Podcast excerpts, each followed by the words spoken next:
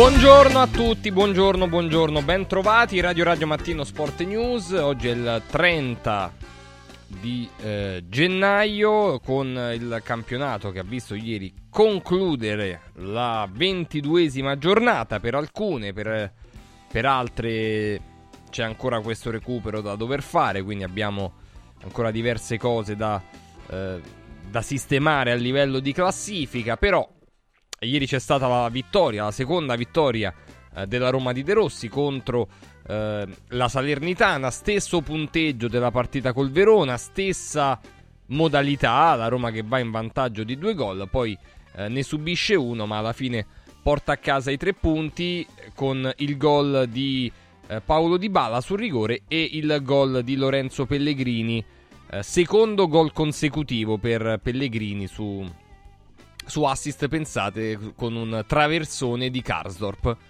pensate voi. Quindi è una cosa che succede, a volte succede. Ehm, c'è ancora l'eco di Sinner, ovviamente. Eh, tante, tante, prime pagine dei giornali anche su Sinner. C'è la Coppa d'Africa. Ieri eh, si è giocata una partita in, importante che è stata Senegal-Costa d'Avorio. Pure la vittoria di Capoverde con la Mauritania ci mancherebbe altro, però Senegal-Costa d'Avorio era una delle partite più attenzionate e ha vinto la Costa d'Avorio ai rigori ai rigori, real- rigore prima durante i 90 minuti e rigori poi. Allora, per eh, parlare di questo Salernitana-Roma che c'è stato ieri con i gol appunto di Dybala e Pellegrini, vado a salutare i nostri, il buongiorno al mister Nando Orsi, ciao Nando. Ciao Francesco, buongiorno. Buongiorno, Sandro Sabatini, buongiorno. Ciao Sandro. Ciao, ciao, buongiorno a tutti. Su, con il quale tra l'altro vorrei aprire la, una parentesi poi dopo legata a Bonaventura Juventus perché mi sembrava una cosa folle, invece non lo è. E saluto anche il bomber Roberto Pruzzo. Ciao bomber. Ciao, buongiorno. Buongiorno. Vai, riparto da te Roberto. Eh... L'avventura, siccome che sono reduce da Firenze, è meglio che ma quando vado a Firenze mi scopro sempre qualcosa di, di nuovo. nuovo bravo. Sono, sono, perfidi, sono perfidi. Quello che mi dicono poi sugli arbitri, su, su, va bene, lasciamo stare, perché non, ho, no, non mi sembra il caso. Eh... Pare che oggi altri tre arbitri mascherati. Eh. Sì, Pare, sì, vabbè, sì, comunque. Mi, fanno, mi, hanno fatto notare ieri sera, ma hai visto che, che, che il rapporto che sta di, di ridiventando con la Roma, gli arbitri? Dico, ma io non ho visto niente di nuovo. Perché che c'è stato? Ma non lo so, sembra che... Vabbè, lasciamo stare. Ma perché non lo so, non lo so e mi fanno capire, delle, mi vogliono fare capire delle cose, ma io faccio finta di non capire niente.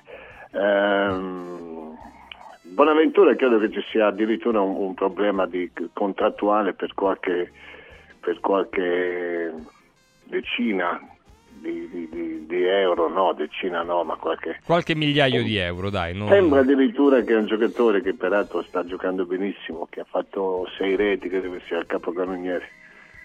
Si rischi pure di, per, di perdere le prestazioni di Bonaventura, laddove la Fiorentina sta sta su questo mercato veramente in maniera molto, molto complicata, possiamo dire così. E quindi credo di sì che ci sia questa, addirittura la possibilità che, che Bonaventura cambi squadra. Eh, ma dimmi di Roma, di Salernitana Roma, bomba, poi dopo ci andiamo. Mh, spero che non si dica che, che, la Roma gioca così perché la colpa è di Mourinho, perché avesse fatto una prestazione del genere con, con con Mourinho allenatore io non so stamattina di cosa si parlava. E quindi l'articolo quinto più che mai mi sembra che, che, che prevalga ha ragione chi ha vinto. La Roma ha fatto un tiro in porta uno e ha fatto due reti e questo è quello che conta. Più avanti staremo a vedere se veramente questa squadra ha una nuova identità ha un altro modo di, di interpretare le partite per quello che ho visto in queste due di buono c'è soltanto il risultato. Eh, Nando Orsi, Roma che ha vinto no, non ha convinto il buono. No, guarda, io posso dire una cosa, non sono, non sono, assolutamente d'accordo con Roberto, secondo me oltre ad essere il risultato c'è anche De Rossi e non c'è più Murigno e quindi ho detto tutto, non, non continuo di più perché ho, Roberto dice adesso gli arbitri stanno meglio con la Roma la Roma gioca peggio, gioca uguale a prima. No, no, no, no, no, eh, detto- è cambiato qualcosa. No, non le tu hai dico detto le che forse cose è cambiato qualcosa, arbitri. no. No, tu hai detto che forse è cambiato qualcosa, ma tu hai detto No, non me no, no, io non, dire, io non ho detto niente. No, te, l'hanno detto da Firenze, eh, cioè, Robby, No, no, in io non è che è proprio... Non è che, cioè, non è che è una cosa che mi sono inventata adesso, eh. No, Cioè, no, te, no, a Firenze che forse è cambiato qualcosa con gli arbitri. Io mica sono stupido, so. cioè, ho sentito, e tu hai detto, hai pensato, mica hai detto che hai asserito, eh. Quindi secondo me è cambiati solo i risultati, è cambiato che non c'è più Murigno, che c'è De Rossi, che la Roma ha vinto due partite di seguito e che secondo me non è che gioca in maniera straordinaria, mm, ma almeno... Beh, cioè, almeno, che- sì, almeno, fai, almeno fai punti, dici te. oh. almeno fai punti, eh, cioè, non è mica Eh, poco, eh. Eh, eh, cioè, Eh, non è poco, eh. prima i punti non li faceva tanto. per quello, no, No, ma non è, non è il fatto, non è il fatto dell'articolo quinto, cioè Robby dice non è cambiato niente, secondo me è cambiato che a Roma fa i punti e poi c'è De Rossi e quindi certo, è cambiato eh, tanto, certo. è cambiato tutto, eh, quindi, cioè, quindi va bene, meglio, meglio No, così no, per Roma. Eh, va benissimo, assolutamente. Io non contesto assolutamente niente, dico soltanto che una, una Roma che, deve- che ha ritrovato l'identità, che ha cambiato il gioco, che ha cambiato anche qualche calciatore, va a Salerno contro l'ultima in classifica e fa un tiro in porta in 90 minuti. Questo lo posso dire. Eh, mi No, sembra che mi sembra che i numeri siano quelli. Che Vabbè, guarda, quello- la- però vedi Robby, eh, prima manco un tiro in porta faceva, adesso almeno Eh, uno vabbè, qui ne fai uno e e- e fai due gol e credo che, Ah, che- importante che che ci si possa stare. Eh, rispetto a questo duello, Saba- l'arbitro Sabatini dove si pone? Col bomber. Col bomber. Perché su tutte e due, anche sull'argomento arbitri.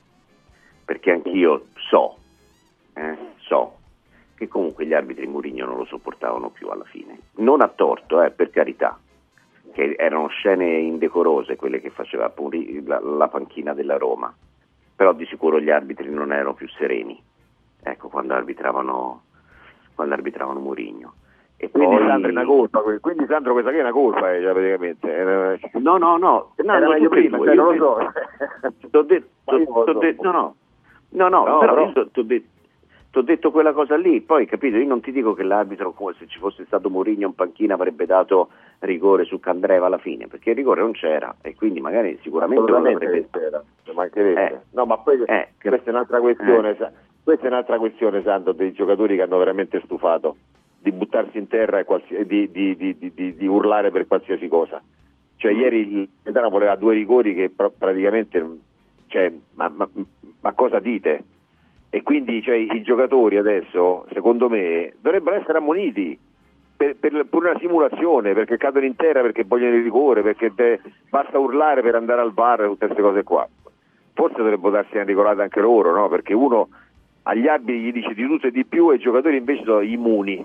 Fanno qualsiasi cosa, urlano, sbracciano, vanno in terra tre ore senza che gli succede niente, poi si alzano vogliono rigore. Secondo me dovrebbero essere ammoniti, ma anche addirittura espulsi. Sì, il rigore dovrebbe essere una cosa simulano così. seria.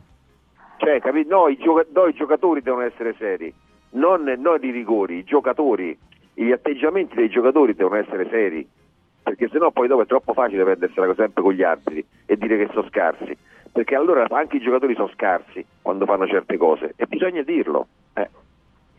Ma certo, diciamolo Nando, come diciamo anche quello che, ripeto, ripeto quello che ho detto prima per evitare equivoci, il comportamento di, di Mourinho in panchina e del suo staff era assolutamente deprecabile, mm, non, non si poteva, non si poteva vedere, ma anche, anche io so che comunque da parte degli arbitri sarà perché tra Montecatini e Firenze, Lucca e Viareggio c'è Eh, poca... c'è molta eh, Ah, ecco, eh. quindi le Eh, voci si sono eh, sentite fino a Montecatini. ok. si sono sentite, si son Ok. sentite. Capito? Gli arbitri di Mourinho non ne potevano più e non... c'erano arbitri che cercavano anche di dire, eh, di dire che, che loro la Roma non la volevano arbitrare e quindi sai, ti, ti metti in un clima eh, in cui eh, non, no- non ne- non arrivava nessun beneficio, diciamo così. Ecco. Poi eh, sulla pre- invece sulla prestazione sai, hai vinto 2-1, quindi c'è importante risultato, certo ci mancherebbe altro, hai vinto 2-1 giocando con Dybala e Lukaku contro Verona e Salernitana. cioè le ultime due in classifica, il Verona che ha venduto sette titolari, è una cosa disperata, la corsa del Verona è disperata più della Salernitana, Salernitana che è ultima staccata e, e quindi viva la Roma, viva i risultati, viva mh, Daniele De Rossi, eh, però me, il nostro dovere di commentatori è di commentare con la stessa eh, diciamo, precisione anche su, sul gioco come che avevamo con Mourinho, ecco tutto qua. E il gioco è cambiato che adesso sono un po' più eh, grazie al risultato, grazie a Daniele De Rossi, io lo ammetto, eh, c'è qualcuno, qualche giocatore che mi sembra che giochi più libero, ecco, questo sicuramente. Però non, non, non, non, diciamo che è cambiata la Roma come gioco perché un tiro, forse Mourinho i tiri ne faceva due, capito, in porta ieri. Ecco, tutto qua. Insomma. Ma detto questo, io non è che voglio passare come quello che è il nostalgico di Murigno, eh. dico semplicemente che c'è di buono il risultato, è vero, come si diceva per tante squadre, prima su tutte la Juve, capito, all'inizio del campionato, cosa c'è di buono, cosa salvi, solo il risultato, ecco, perfetto, così va detto sulla Roma, perché fra un tempo due settimane è che come sono maturate le vittorie con il Verona e soprattutto con la Salernità non se lo ricorda più nessuno e entri spogliatoio, vai al campo, guardi il giornale e ci sono sei punti in più però in classifica, ecco. Oh, rispetto a queste considerazioni non so qua, dove era arrivato, dove è, diciamo, dove è entrato in collegamento, eh, lo saluto intanto Stefano Carina, ciao Stefano. Ciao ragazzi, buongiorno. C'è stata una, una, un dialogo, diciamo così, tra, tra, il Bomber e Nando, poi ovviamente si è aggiunto anche Sandro Sabatini. Qual è la tua visione della partita di ieri, Stefano? Sì, dai, Ma... dai ragione a me, dai ragione a me che ho parlato come se tu Beh, però, se, te, però, però, se desse ragione a te sare, sarebbe sproporzionato perché sarebbe 3 contro 1.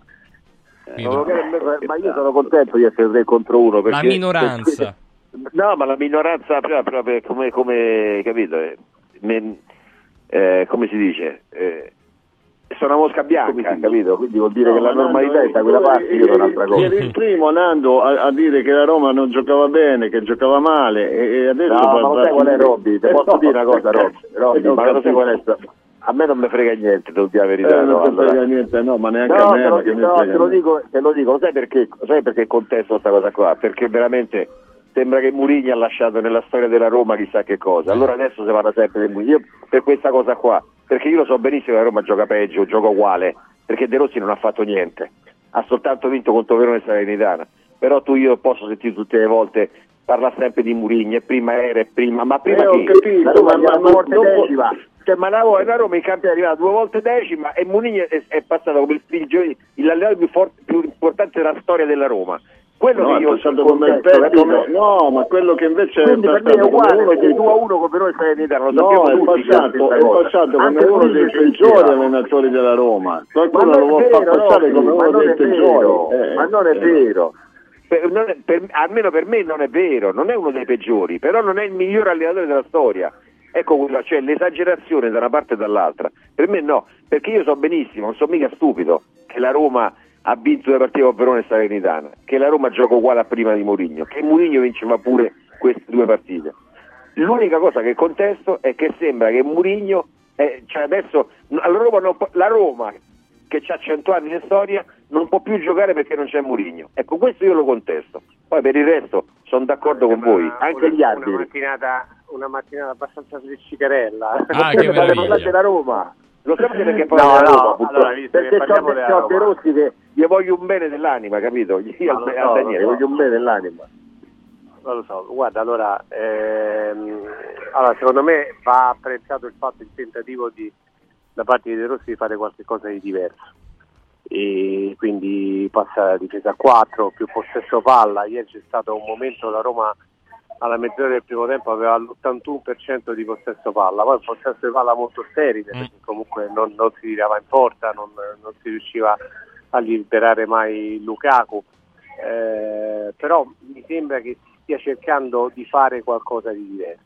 Da qui a dire che già un'altra Roma ce ne corre, ce ne corre perché è una squadra che anche ieri ha sbloccato la partita sull'episodio, prima del, del calcio di rigore anche venuto fuori abbastanza fortuito, cioè nel senso un colpo di testa di Cristante, il braccio largo di, di, di Maggiore, la Roma non aveva mai tirato in porta e questo è abbastanza singolare, mentre invece la Salernitana aveva avuto le sue due, tre occasioni, niente di eccezionale, però comunque aveva aspettato la Roma sotto la linea della palla e poi lancione lungo e vediamo che cosa succede. Ecco, a me quello che ha preoccupato un po' di più è la fase difensiva.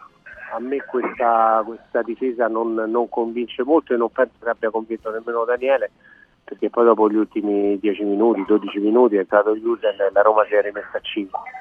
Quindi eh, sta ad indicare che c'è qualcosa che, che non va e nonostante poi alla fine sia stato il giocatore decisivo perché Di Bala poi eh, segna il rigore in una giornata dove ne sono stati sbagliati 5 non era proprio una formalità e poi dopo dà il via con quel tacco a Karsdorp eh, all'azione del, del, raddoppio della Roma. Ecco a me la posizione di Bala non convince non convince assolutamente per gran parte della partita è stato fuori dal gioco poi è chiaro lui ha quella qualità eccelsa che, che gli permette con, con un tocco di e di cambiare l'inerzia della, della gara, ma, ma, è un giocatore che in quel ruolo, eh, cioè, ieri è stato lasciato molto più libero rispetto alla partita con il Verona, ha giocato molto più dentro al campo, ma si andava a pestare i piedi con Cristante e Pellegrini. E non so se avete avuto la stessa percezione in, eh, in, in tv. E bisogna trovare qualche cosa, cioè bisogna trovare una, una, soluzione, perché così facendo lui non entra nel vivo del gioco e Lukaku non ha un pallone giocabile. Sì, e, aggiungici Stefano che Sharawi sta, è tornato ad essere Sharawi nel senso che in certe partite, soprattutto quando, quando entra da, da, da, dalla panchina a palla differenza, ti, ti, ti, sposta la partita con la sua vivacità e quant'altro.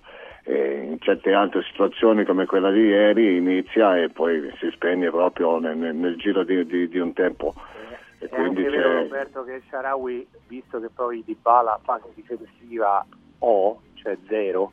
È vero che lui è molto, molto, sì, molto lento, praticamente è l'unico capito, che, ma, Stefano, ma, se vuoi, ma, se vuoi, fare un 4-3-3 che abbia una sua logica hai bisogno che, che questi facciano più, più, gli attaccanti che i difensori, se poi dopo vai a, a chiedere a determinati giocatori, eh, anche la seconda, comunque dai ragazzi è andata in questa maniera qua, vediamo un po' più avanti, ma dico abbiamo visto delle partite, due partite veramente di, di, di basso livello, si può dire così, ma senza peso per nessuno.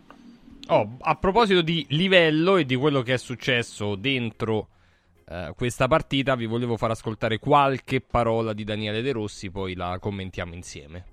De Rossi, nell'analisi della partita, partiamo da lì. Eh, un primo tempo difficile dove tenevate il pallone, faticavate a trovare eh, lo spazio giusto per diventare pericolosi. Poi sbloccarla subito nel secondo tempo di certo ha aiutato le cose. Ma che cosa ha detto alla squadra all'intervallo? Perché eh, c'era una cattiveria diversa forse nella ripresa, non so se è d'accordo. Ma, eh, ho detto quello che avevo detto dopo la partita col Verona, che se facciamo questo tipo di possesso palla lento, senza, senza, senza, cercare di andare poi a rompere la linea loro, non tiriamo mai in porta. Se non tiriamo in porta ne perdiamo parecchie di partite. Se invece lo facciamo cercando di tenere in mano il pallino della partita, il dominio del gioco, però poi dopo quando vediamo che il buco, lo spazio si crea, lo otteniamo, andiamo dentro come, come, degli, come degli, avvoltoi, allora, allora, siamo una squadra veramente forte. E, e c'è da lavorare nel capire i momenti della partita, nel capire i momenti, i momenti del gioco, quando fare la giocata e quando invece magari attendere un pochino. Nel primo tempo i giocatori più forti tecnicamente, quando c'è una, una, squadra così chiusa come la Salernitana ci sono stati pochi uomini, magari i vostri uomini più forti, che saltano l'uomo per cercare di fare superiorità. Secondo me è mancata anche questa, questa voglia di provare un uno contro uno, che magari voi li avete Di cercare giocatori. la giocata. Sì, abbiamo, abbiamo, parlato anche di questo a fine primo tempo. Eh, poi al calcio possiamo parlare di schemi, di possesso palla, di contropiede, però poi vanno vinti, vanno vinti i duelli, sia quando si ha la palla, sia quando la palla c'erano gli altri, sia quando la palla è, sai, quelle palle sporche, le seconde palle.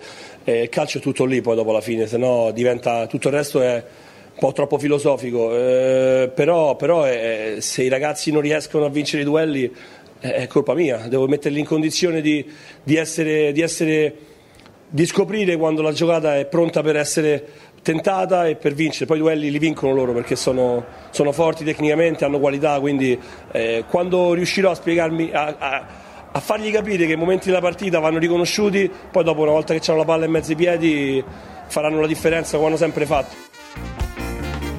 Che dichiarazioni sono Sandro Sabatini queste da parte di De Rossi? Dichiarazioni, beh, mi piace, dichiarazioni anche assunzione di responsabilità. No, eh, Carina, sta, sì, Carina, sta, per prendere ah. il treno. Ah, ok. Sì. E dunque, eh, attenzione, attenzione va detto anche non soltanto perché il treno sta per arrivare sul binario, ma anche perché De Rossi è sul binario degli allenatori che mi sembra che tanti discorsi teorici non li vogliono fare. È giusto quello che ha detto Daniele De Rossi, è la verità. Il, si può parlare di gioco, di contropiede, di schemi, di filosofia, di tutto quello che ti pare, ma ogni, poi in campo ci, devono, ci sono i duelli. Quelli che facevamo da ragazzini, è meglio eh, come si, Rui Patricio o il portiere o ecco, da lì in poi in campo ci sono, ci sono i duelli che vi, si vincono di squadra e uomo contro uomo. E poi ci sono le famose le palle contese, sporche, i contrasti, la, la, la, la, sciocchezza, il dettaglio che però ti fa la differenza e devi, le, se vuoi vincere la partita le devi, le prende, le devi prendere tutte te, ecco. Questo è il calcio.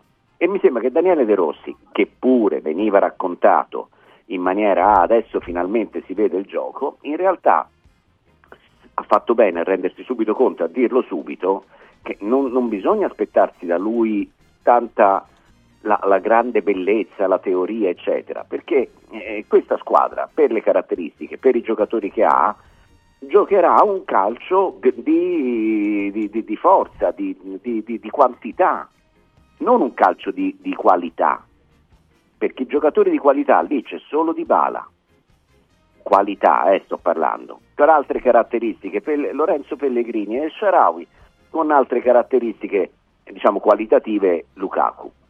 Ma non puoi pensare che la Roma eh, possa, con De Rossi, malgrado le promesse, possa diventare una squadra che fa un possesso palla eh, come dire, propositivo, eh, efficace, pericoloso. La Roma fa 80% di possesso palla tenendosela per conto loro e allora tanto vale che la squadra avversaria la fa anche fare perché nel primo tempo 75-80% di possesso palla la Roma la Salernitana ha fatto 7-8 conclusioni eh, verso la porta di Rui Patrizio eh. non importa, verso la porta eh, eh, per, col 20% di possesso palla Meno male che Daniele De Rossi, che è in gamba, sicuramente intelligente e sveglio, l'ha detto a fine partita, insomma. E le dichiarazioni che abbiamo sentito, secondo me, vanno tenute, vanno sentite anche nel pomeriggio, perché raccontano tutto, sia di De Rossi, sia di Mourinho, sia della Roma, sia del calcio in generale, di tutti gli allenatori. Carina, prima di salutarti Stefano su no, queste dichiarazioni. Sono, sono d'accordo con quello che ha detto Sandro e voglio aggiungere anche che secondo me sono dichiarazioni da uno che ha giocato ad altissimi livelli per 25 anni. Perché poi anche in conferenza stampa io gli ho fatto una domanda proprio su, su questo possesso palla sterile. Lui mi ha detto no, cioè, il problema è mio, il problema sono io che devo, che devo mettere in condizione i giocatori e poi dopo di, di, esprimere le loro qualità. Se abbiamo avuto, perché lui, tra le altre cose, quello che mi ha colpito è che lui non avesse avuto la percezione di questo possesso palla così elevato, perché quando gli ho, gli ho detto uh, addirittura alla mezz'ora del primo tempo era l'80%, ho detto ah, sei sicuro? Ho fatto, ho detto sì sì perché avevo visto i dati. Dice, ah, eh, allora ancora di più, se, se, abbiamo avuto questo 80% di possesso palla alla mezz'ora e non concludevamo, era, era una mia responsabilità. Quindi eh, se vi ricordate invece le dichiarazioni, è vero che stiamo parlando di storie diverse, perché comunque Mourinho è un allenatore che ha vinto tutto e sarà ricordato come uno degli allenatori più vincenti della storia del calcio mentre invece De Rossi è iniziato oggi. Però se vi ricordate cioè, le dichiarazioni di Mourinho sarebbero state diverse, no? avrebbe parlato di mancanza di qualità, di mancanza di spunto, di giocatori che non si prendono le loro responsabilità. Da quest'altra parte c'è un allenatore che chiaramente è all'inizio, ma comunque non è un signor nessuno, soprattutto si assume Roma, delle responsabilità, forse pure troppe. Eh? Sì, se ne, prende, se ne prende troppe, però io poi dopo penso che Nando e, e Roberto ci possano discutere meglio sicuramente di me e di Sandro. A un, a un calciatore quando sente queste cose gli fanno piacere, cioè gli fa più piacere un allenatore che si prende queste, queste responsabilità di un altro che dice, di un altro che, dice che sono scarsi, che non trattano la... Mm. Eh, Mm. capito? Ma davvero? Comunque, vabbè, tra, i tanti messaggi che, che ci sono arrivati, eh, qual- qual- è vero che erano momenti diversi, però rispetto al girone d'andata, dove con Salernitana e Verona sono stati fatti punti 1, adesso punti ne hai fatti 6. Però, Ed erano sempre, ultimi, ed erano sempre due squadre abbordabili, eh, cioè non è che erano due squadre così. Ecco, Quindi- eh, c'eravamo lì. No, è così, è così, erano due squadre abbordabili. Perché quando noi, Verona e Salernitana all'inizio, quando abbiamo fatto le martingale, abbiamo detto tre points e tre points, e poi dopo un punto. Però io, io non vorrei che sta- stamattina essere frainteso perché voglio andare contro l'allenatore. Nel senso che sembra che la Roma ha fatto No, dei punti sei diventato e beh, no, se tu fai il sondaggio no no però mi dispiace sei fare dei punti allora, invece di romanista essere da, da, da contenti due settimane oh. No, Robby, però invece di essere Sei contenti, sembra che la Roma ha fatto guarda 6 che lo punti, eh, però ha fatto 6 punti. arrivano i messaggi Eh, arrivano i messaggi no, che ma c'è Nando un ha cambiato ora filo romanista No, però posso dare un altro dato, questo a favore di, di Nando, Roberto. eh, cioè, scusa, eh.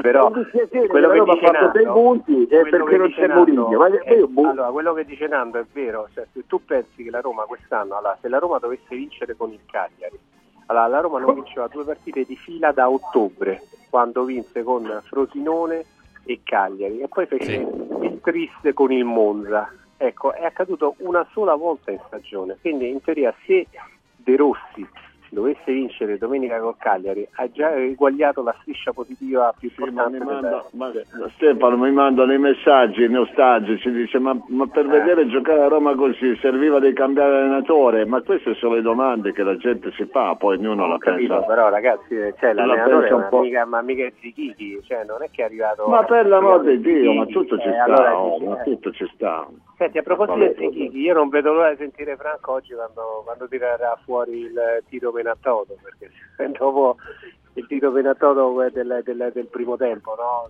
la, la canzoncina di Franco, Sì, perché, eh, di Luis sicuramente sarà eh, di Luis Enrique. Ma la- eh, Stefano, ma sai qualcosa lì che succede a Empoli? Perché, perché questo ragazzo Empoli. adesso Ah, sembrerebbe che... Baldanzi. Baldanzi. Sì, sembrerebbe che... che sì, io penso ci siano delle buone possibilità che, che Belotti vada a giocare alla Fiorentina.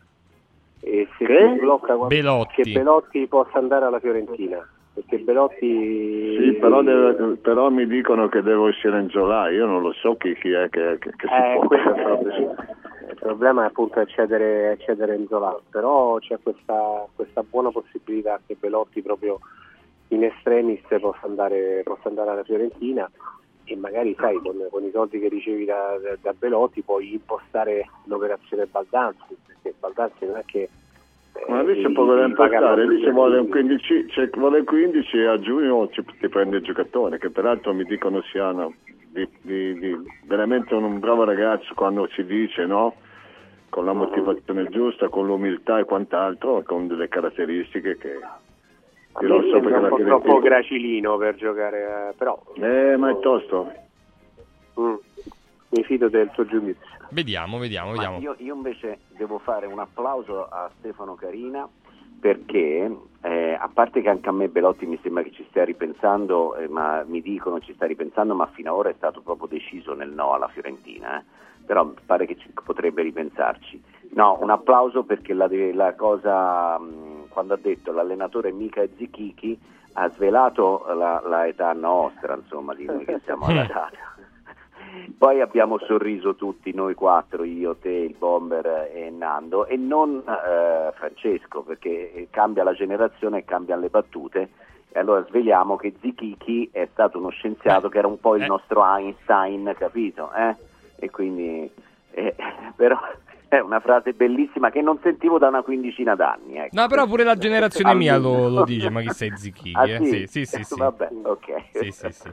Allora, caro Zichichi, buon ritorno a Roma. Grazie, grazie, a grazie Stefano. ragazzi, non litigate Lo troppo. Zichichi in- del- Lo. Zichichi del messaggero, esattamente. Del Stefano Messaggero, Carina. vai. esatto. Un abbraccio, ciao ragazzi. Grazie, grazie a Stefano, eh, autore anche lui di numerose ricerche scientifiche, contributi a- alla scienza. Allora, tra poco eh, torniamo con i nostri, però prima di tutto vi voglio ricordare che c'è un network che in questo momento su Roma sta avendo un grande successo specializzato negli, affri- negli affitti a breve termine eh, e possono trasformare i nostri immobili in una fonte di guadagno. Eh, si chiama Amici in Viaggio. eh, amici è sia un, sia- sono degli amici, evidentemente, ma anche, è anche un cognome. E a chi si rivolge Amici in Viaggio? Amici in Viaggio si rivolge a chi possiede uno o più appartamenti nel comune di Roma e offre un pacchetto completo per la gestione della locazione. Quindi tutto quello che riguarda le pratiche, eh, l'accoglienza degli ospiti e le pulizie, la pubblicazione e la pubblicità di quell'immobile su, via- su varie piattaforme, tutti i report mensili ovviamente degli incassi, ecco, può Amici in Viaggio incrementare la redditività di un immobile eh, fino a, a una percentuale molto alta. Tra l'altro non c'è il rischio di morosità. eh, pensa a tutto Amici in Viaggio. Per questo possiamo già su WhatsApp prendere un primo contatto inviando magari delle foto dell'immobile dove si trova la zona. 351 78 55 995 oppure amiciinviaggio.it amiciinviaggio.it la mail è info chiocciola amiciinviaggio.it e il numero è lo stesso che potete chiamare anche eh, o inviare un whatsapp. 351 78 55 995 mi raccomando perché è veramente una grande opportunità per chi ha alloggi su Roma, nel comune di Roma. Anche fuori, però lì c'è tutta un'altra questione logistica sul, sull'accompagnare poi le persone che vengono a soggiornare all'interno della struttura. Ma comunque, anche se avete un immobile fuori dal raccordo anulare o dal comune di Roma, contattate Amici in Viaggio 351 78 55 995 mi raccomando. Voglio ricordarvi che sono gli ultimi giorni da occhiali in cantiere per il saldissimo,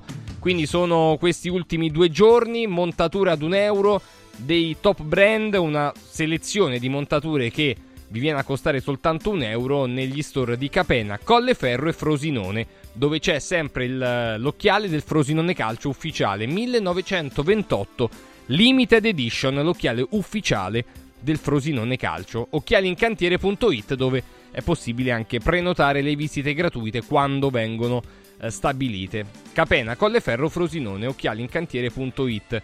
Ehm, voglio ricordarvi anche i 5 studi a Roma di Solo Sorrisi, lo studio di Via Milano 2 a Fiano Romano e lo studio di Avezzano per ritrovare il piacere del sorriso senza perdere troppo tempo. Vi ricordo il numero verde che potete chiamare per tutte le informazioni e per la prima visita 800 58 69 89. Non trascuriamo le problematiche dei denti. 800 58 69 89. Fondamentale fare almeno due volte l'anno una, una pulizia dei denti e- ed eliminare soprattutto le carie che veramente non vanno sottovalutate. 5 studi a Roma, Fianno Romano ed Avezzano, solo sorrisi.it.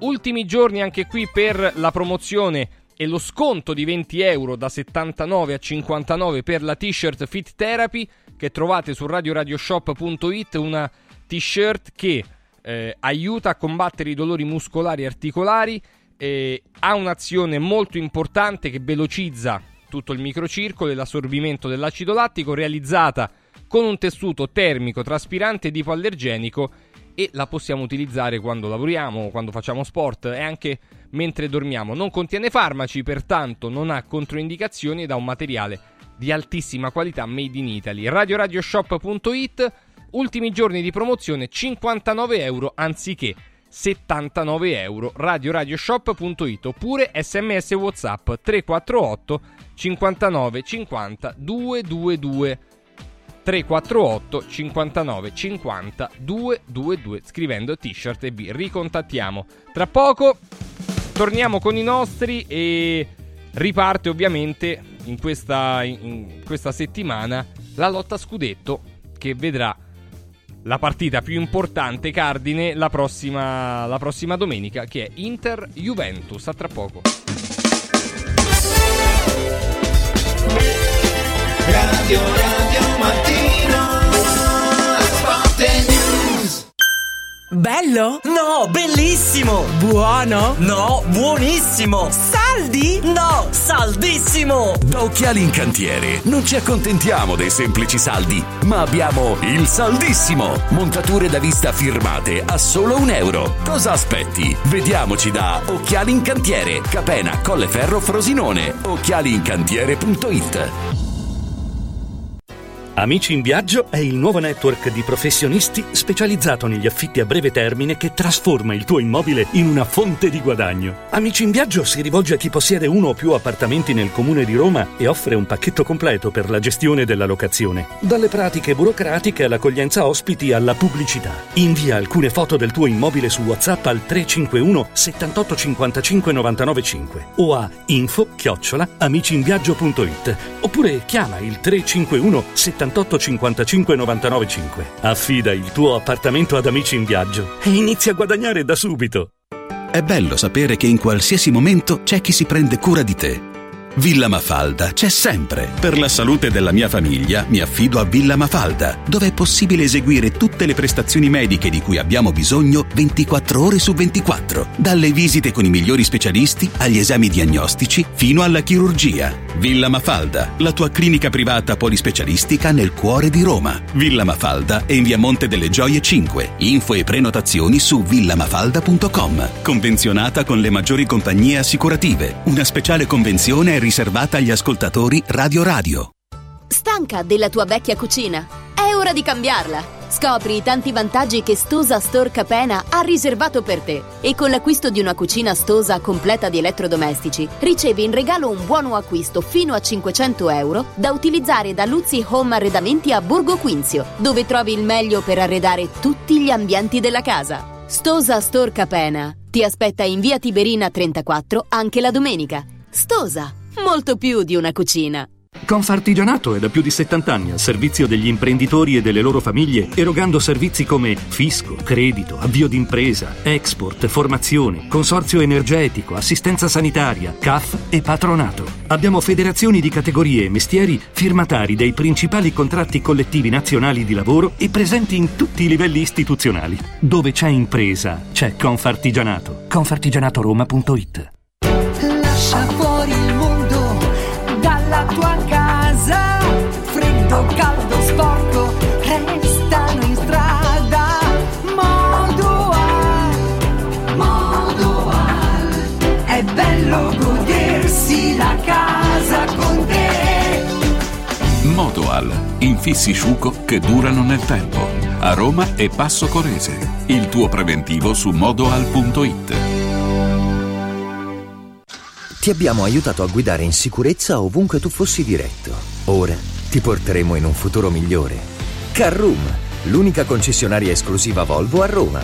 Carroom, al chilometro 33 e 7, carreggiata interna del GRA, uscita uffici finanziari. Da Carroom trovi anche offerte vantaggiose di noleggio e oltre alla normale manutenzione puoi fare la revisione, sostituire i pneumatici e avere un eccellente servizio di carrozzeria. Carroom, più Volvo di così. Volvo Carroom.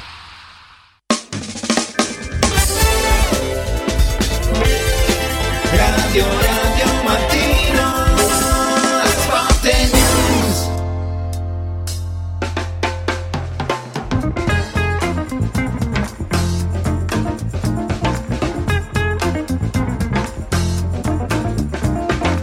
Ah, che meraviglia! Allora, nella settimana di, di questo Inter-Juve, eh, con questa lunga storia eh, di La Gazzetta ha scritto stamattina, un secolo di guardie e ladri, un secolo di guardie e ladri. L'Inter è più forte, ma anche se va più 4, dice Marco Tardelli in un'intervista proprio alla Gazzetta, la Juve ha le sue chance e ora gioca meglio. Ora gioca meglio rispetto a prima. Ehm, vediamo, dovrebbe, dovrebbe l'Inter rischierare ovviamente tutti i suoi che erano squalificati. Eh, la Juventus ha probabilmente reinserirà, a meno che magari non l'abbia ritrovato con la testa da un'altra parte, come ha detto Allegri Ildiz. Mm. Le certezze dell'Inter tornano, eh, rimane Lautaro Martinez ovviamente. Sandro Sabatini, come se la può e quanto se la può giocare la Juventus a più o meno a meno di una settimana dalla partita? Come, come all'andata, eh, è chiaro che all'Inter anche all'Inter se gli dai la possibilità di attaccare sembra, sembra un paradosso, ma la metti quasi in difficoltà. Eh. All'Inter gli devi dare la partita perfetta per l'Inter è quella contro la Fiorentina. E, e questo credo è un errore che innanzitutto la Juventus non farà. Poi, eh, non per citare le parole appena ascoltate di Daniele De Rossi prima della pubblicità, ma la partita si gioca comunque con le idee, la strategia, la filosofia, la teoria e nella pratica dipende anche dal, da come si svilupperanno i duelli in campo. Se Lautaro è quello che, che vince i duelli contro Bremer, eh, credo che vince l'Inter facile. Se Bremer inizia ad annullare Lautaro, fai conto, eh, c'è Turam. Sì, c'è, tu, c'è Turam e su Turam c'è Gatti, che ti posso dire, capito? Una roba del genere, capito?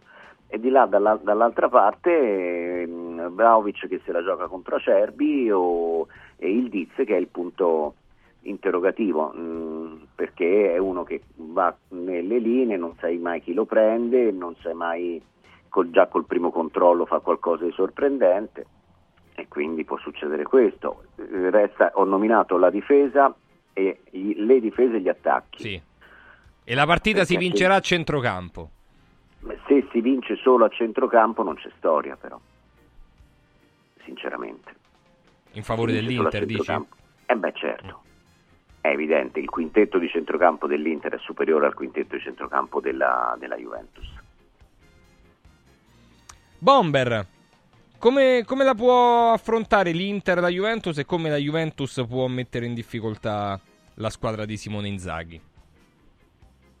Ah no, il bomber no, giusta eh, scusa, non avevo letto. Nando Orsi. Ma guarda, se l'Inter, se l'Inter pensa che il pari gli può bastare, secondo me la partita finisce 0-0, 1-1, pareggio. Se l'Inter la vuole vincere questa partita, secondo me la va a vincere eh, al di là delle tattiche, l'Inter gioca meglio, è più brava, è più organizzata, ha più organico. La Juventus sta facendo benissimo, ma sta lì perché secondo me c'è un grande allenatore che fa la miglior fase difensiva forse d'Europa e che lì davanti demanda agli attaccanti che stanno facendo anche discretamente. Però l'Inter in generale gioca meglio e ha un organico migliore.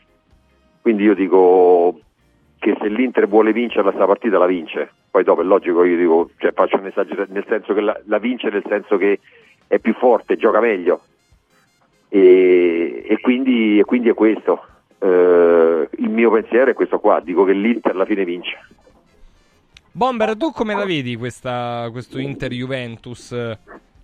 Che, che, può dire tanto eh, per questo campionato. L'Inter potrebbe andare a più 4 con la partita da recuperare, con l'Atalanta, eh, ovviamente, non una passeggiata di salute. E, e, la Juventus che va a San Siro con che credenziali, insomma, per, per provare a vincere la partita?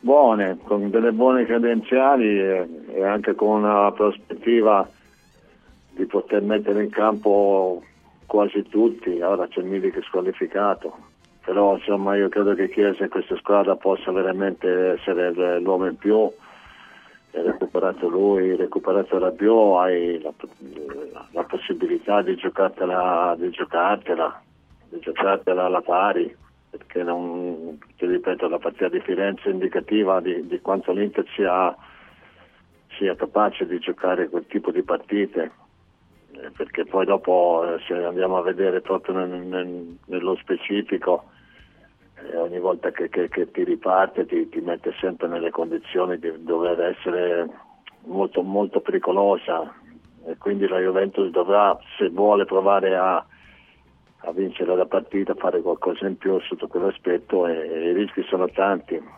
Sì, credo anch'io che l'Inter abbia raggiunto un, una maturazione tale eh, da, poter, da poter gestire tra virgolette la partita e e poi avere quella capacità, però ripeto, è una partita interessante sotto questo aspetto perché, perché la Juve ci arriva bene nonostante i due punti lasciati con l'Empoli, ma non le puoi vincere tutte e credo di sì che ci sarà una, una possibilità anche per la Juve. Ehm, la Juventus, che ovviamente ha ritrovato Sandro un calciatore fondamentale eh, per- adesso, per, per il futuro, poi eh, potrebbe anche essere sempre sul mercato avendo una valutazione molto alta che, che è Vlaovic. È soltanto una questione di aver trovato e aver ritrovato la brillantezza fisica, Sandro, secondo te? Oppure la Juve lo serve in un altro modo, lui è più convinto? Com'è possibile da proprio da quasi dallo zero assoluto a 5 gol in 5 partite? Beh, è una questione fisica e di testa.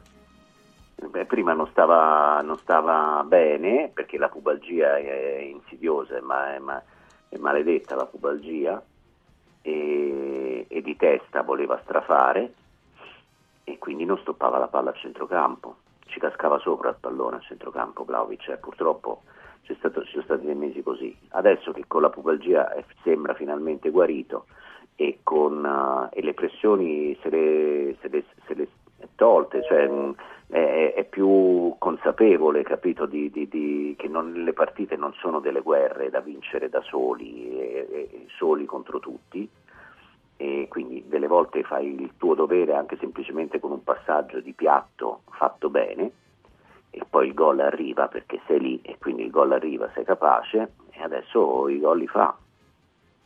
Sì, io le statistiche, sai caro Francesco, quando c'erano prima le statistiche cercavo in tutte le statistiche vedere quanti palloni giocava rispetto alla partita con la Fiorentina e roba del genere. Adesso se vedi le statistiche gioca gli stessi palloni di quando non segnava, però la precisione nei passaggi è cambiata, No, la precisione dei tiri in porta è cambiata, La- sono cambiati i dati personali, non i dati di, di squadra o di gioco. Ecco.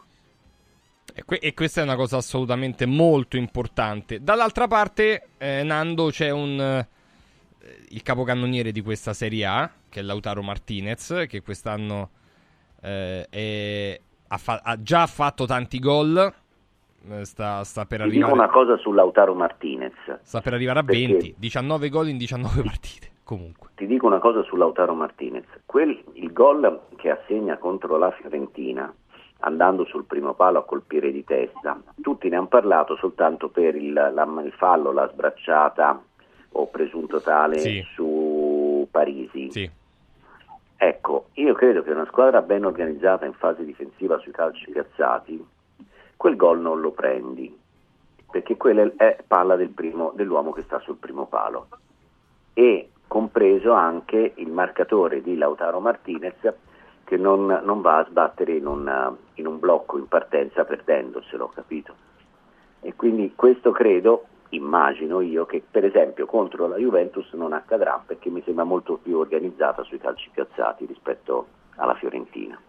Al di là della bravura di Lautaro che non cambia, Anche, cambia anche perché quella poi è, un- è un'idea, Sandro, che l'Inter ha spesso, è quella di far, di far colpire il giocatore sul primo palo. L'ha fatto eh, Acerbi spesso, nella partita con la Fiorentina, Lautaro Martinez. Cioè è una soluzione che, che l'Inter cerca spesso.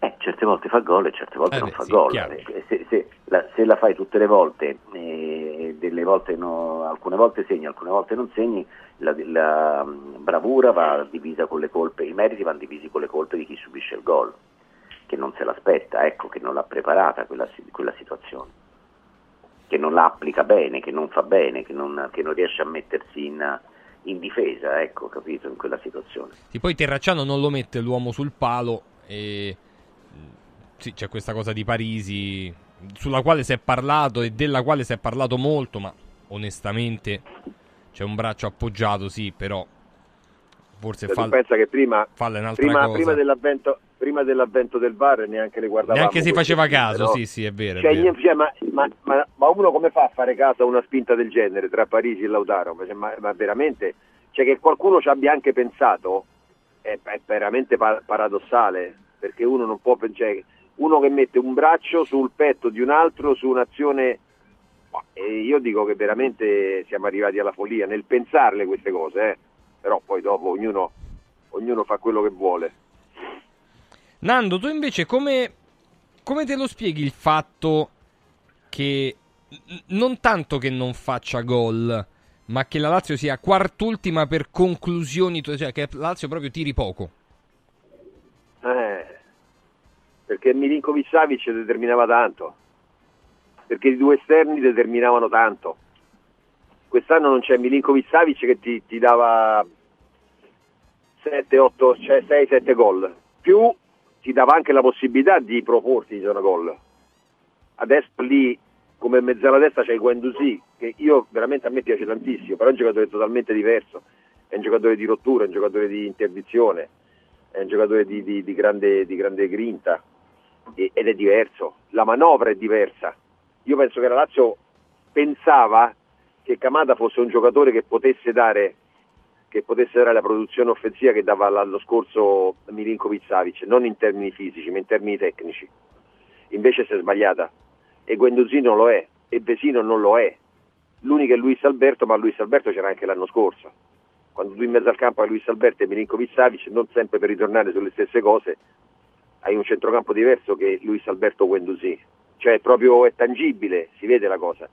E quindi la produzione offensiva è, è minore, così come non c'è stata tanta, c'è tanta disponibilità dei due esterni, sia di Felipe Anderson che Zaccagni, che l'anno scorso fecero 10 gol per uno più quella marea di assist. E quando ti mancano queste tre componenti qua, eh, oltre a Immobile che, che, che, che quest'anno non è a mezzo servizio, è a un quarto del servizio, è ovvio che, non hai, no, che non hai azioni da gol, che non puoi produrre tante azioni da gol. Bomber, è giusto quindi magari cercare un altro esterno che ti possa portare gol? È giusto trovare delle soluzioni anche attraverso il mercato se c'è l'opportunità di farlo. Io se non mi fammi un nome, però io o fammene due o fammene dieci, faccio una gran fatica perché a Firenze stanno cercando di capire se possono prendere questo islandese del Genoa a una cifra che credo Ah, proprio quelli, eco- quelli economici va a prendere la Fiorentina. Sì, la Fiorentina è passata da, da, spendere 5 milioni per prendere un, messi, un messicano americanizzato. Brian adesso, Rodriguez. Adesso sembra che addirittura possano andare a, a cercare di prendere questo, questo, calciatore del Genoa a una cifra che va intorno ai 25-30. è difficile no, a gennaio trovare una, una soluzione di quel genere lì. E questo vale anche per la Lazio, che secondo me deve cercare di ritrovare i suoi migliori eh, e poi da lì costruire delle situazioni migliori, anche se le ultime cinque di campionato hanno evidenziato che, che si può anche evitare no? di essere magari capaci di mettere insieme 6-7 occasioni da rete partita. Quindi c'è da, da, da capire, soprattutto ripeto, eh, i, i giocatori a disposizione. Però, però non, è non, è l'attaccante, no? cioè, quando giocavi te, se non ti davano i palloni e non li potevi trasformare in gol, è ovvio che se c'hai qualcuno che ti ridà dentro l'area, ti... è ovvio che ci sono più possibilità. E la Lazio secondo me non butta i palloni dentro l'area e quindi anche qualsiasi attaccante. Sì, sì, ma infatti, eh, Infatti i migliori giocatori intendevo Luis Alberto che è capace di, di, di inventarti anche la giocata e poi le azioni singole che l'anno scorso spesso hanno fatto la differenza. Eh, no? e quindi quest'anno la situazione è più complicata, non molto di più complicata perché, perché questi calciatori non, non, non, non, stanno dando per quello che, che, che erano, erano abituati a fare. Sandro? Tanti nomi, eh, ta- veramente tanti nomi usciti da, da Brian Gila Bernardeschi, passando per gli ultimi due che sono della, della, Championship inglese. Il primo è Clark, il secondo è Whittaker. Sono due giocatori abbastanza diversi. Abbastanza diversi. A parte che uno è destro e uno è mancino, ma que- quella è la differenza minore. Ma anche a livello di. Ehm, di, di, come interpretano le, proprio il, il gioco. Vabbè, comunque, detto questo, tanti nomi, tutti giocatori sugli esterni. Quindi probabilmente Sarri crede che il problema del fatto che la Lazio faccia pochi tiri e pochi gol viene dal fatto che que- manca quel tipo di, di giocatore lì, Sandro. perché Felipe magari so. in questo momento sta un po' così, no- non lo so, per Sì. vari È, motivi. è evi- è evidente che Felipe Anderson e Zaccagni non stanno rendendo come l'anno scorso. Poi io non so se questo è solo il problema della, della Lazio. Sono molto curioso di vedere che cosa farà la Juventus ah, sul mercato e anche il Milan, che cosa faranno sul mercato, perché eh, per ra- raccontare la situazione un po' anche paradossale che c'è nelle prime tre del campionato, qui c'è una situazione in cui l'Inter è già la più forte, eppure ha eh, una situazione debitoria molto complessa. Però l'Inter già spende 8 milioni e prende Buchanan. Sì. Giusto, per Sì. rimpiazzare quadrato, quindi non per rimpiazzare un titolare, ma per rimpiazzare uno che palesemente Era la no, riserva. eh, ri- rise- riserva. La Juventus vende Uisen, vende, presta, insomma, dà via Uisen e Ken, che erano uno l'ultimo difensore e l'altro l'ultimo attaccante, ma comunque li dà via e non prende nessuno, perché Giallo è, è- è per l'anno prossimo infortunato praticamente. E il Milan prende Terracciano. Poi mi venite a dire che non c'è un divario enorme tra Inter, Juventus e Milan, è enorme il divario, anche in questo mercato. Bo- Bonaventura però è un'idea che secondo me piace molto perché il Bomber l'ha visto giocare più di me, ma questo è un ottimo giocatore. È chiaro che deve fare 5 mesi, poi magari un anno di contratto, però secondo me Bonaventura è alla base anche di tanti successi della Fiorentina. E la- perché Potrebbe vuole essere, venire sì. via da Firenze? Perché vuole venire via da Firenze? Perché non gli rinnovano il contratto. E secondo me fa un errore innanzitutto la Fiorentina. Se poi lo vende eh, va, va incontro alle richieste del giocatore che a pochi mesi dalla scadenza del contratto dice lasciatemi andare via. Parliamoci chiaro. Sì, sì, ma tra, tra l'altro l'entourage di, di Bonaventura conferma che c'è stata questa, questa cosa con, con la Juventus. di Bonaventura? Eh? Si dice, Bozzo, si dice il Eh. peccato, ma non il peccatore, caro Sandro. Però l'entourage posso assicurarti che conferma il fatto che ci sia stata una telefonata importante, non di quelle interlocutorie. Notaio conferma. Il notaio conferma, esattamente. Allora, Sabatini e Orsi, grazie a tutti Ciao, e due, ciao, un saluto. Ehm, ovviamente il Bomber rimane con noi, eh, tra poco rientreremo anche su, su questo Roma Salernitana, però prima di tutto, prima di tutto, e lo vedo bello arzillo proprio perché evidentemente ha dormito bene, con noi in studio c'è Andrea Pontesilli. Ciao Andrea. Buongiorno. Ciao, ben trovato. Allora, stuoia antalgica, tra l'altro, l'alt- mh, l'altra volta non l'abbiamo detto, ma riconosciuta dal Ministero della Salute come dispositivo medico di classe 1. Che cosa significa? Vuol dire che diciamo, tutti i benefici sono stati eh, diciamo, Riconosciuti. Esattamente, e questo ci permette di poter avere degli sgravi fiscali per categorie protette, o altrimenti la possiamo portare in detrazione come un, un farmaco acquistato, una prestazione medica, detraiamo il 19% come spesa medica. E ricordiamo che eh, la stuoia agisce, e poi adesso ci spieghi che cosa Sì. fa, ma agisce in maniera del tutto naturale. Sì, Quindi sì. non ha controindicazioni. No, diciamo. non c'è bisogno di prescrizione medica, quindi non ha effetti collaterali. Ecco, questa era la cosa importante. Questo sì, quindi può essere diciamo, utilizzata da, mh, diciamo, dai più giovani fino alle persone più Dagli anziane. sportivi o da chiunque Da- comunque. Esattamente, esattamente, non preclude insomma che nessuno possa utilizzarlo. Oh, allora, questa stuoia che eh, abbiamo anche fatto vedere in tv e che faremo rivedere in tv, ma lo raccontiamo a chi è in radio, è un... eh, come, lo possiamo, come la possiamo definire? Sì, è una stuoia effettivamente che si mette tra il materasso e il lenzuolo. Sì. Ecco, questo, quello è, il posizionamento. Sì, una volta messa possiamo E da lì che scordarci. succede? Da lì succede che eh, diciamo, è stata concepita per questo tipo di, di utilizzo perché noi da statistica passiamo un terzo della vita sul sistema di riposo, quindi è la maniera più ottimale per avere un effetto quanto più duraturo Nel tempo. Esattamente. Cioè, anche a, a livello di durata, perché Sì. dormi almeno... Se, al- le vogliamo dormire 6 ore? Diciamo- Sarebbe perfetto 8, però insomma... Poi recupereremo quando, insomma, Nel tempo, sì. quando smetteremo di lavorare. Sicuramente il discorso è poter avere eh, tantissimi tipi di benefici. Passiamo da quelli diciamo preventivi, quindi il fatto di poter eh, scaricare la carica elettrostatica, di poter eh, proteggerci dai campi magnetici. Oggi si parla tantissimo di inquinamento elettromagnetico, tantissima tecnologia anche nelle nostre case, eh, quindi poterci proteggere da questi diciamo, campi eh, fa sì che le cellule possano conservare quella che è la giusta salute nel tempo e di conseguenza ne consegue un sistema immunitario sicuramente più forte, eh, un organismo che è più in forma rispetto a essere contaminato costantemente da questi campi. Poi passiamo anche a un discorso dove possiamo percepire in maniera tangibile, concreta, già in, in pochi giorni di utilizzo, l'efficacia abbiamo l'azione antinfiammatoria ma un'azione anche eh, antidolorifica. Quindi andiamo a curare quei dolori che si manifestano e soprattutto allo stesso tempo andiamo ad agire sulla fonte di questi problemi. Io Francesco una cosa... Come su... fa? Allora, l'azione diciamo antinfiammatoria parliamo di magneroterapia di base statica. Il nostro calore attiva questa bioceramica, parliamo di minerali e alghe, quindi nulla di eh, diciamo tutto naturale. Esattamente, che ci dà questa azione antinfiammatoria. Dopodiché l'azione antidolorifica interviene che cosa? Eh, parliamo si chiama il processo termogenesi, quindi diciamo un, il nostro calore che eh, diciamo sono, si chiamano ehm, sono delle onde degli infrarossi che la, la stuoia è in grado di amplificare e riflettere e a questo fa sì che crea questa azione antalgica, quindi antidolorifica, sempre in maniera naturale.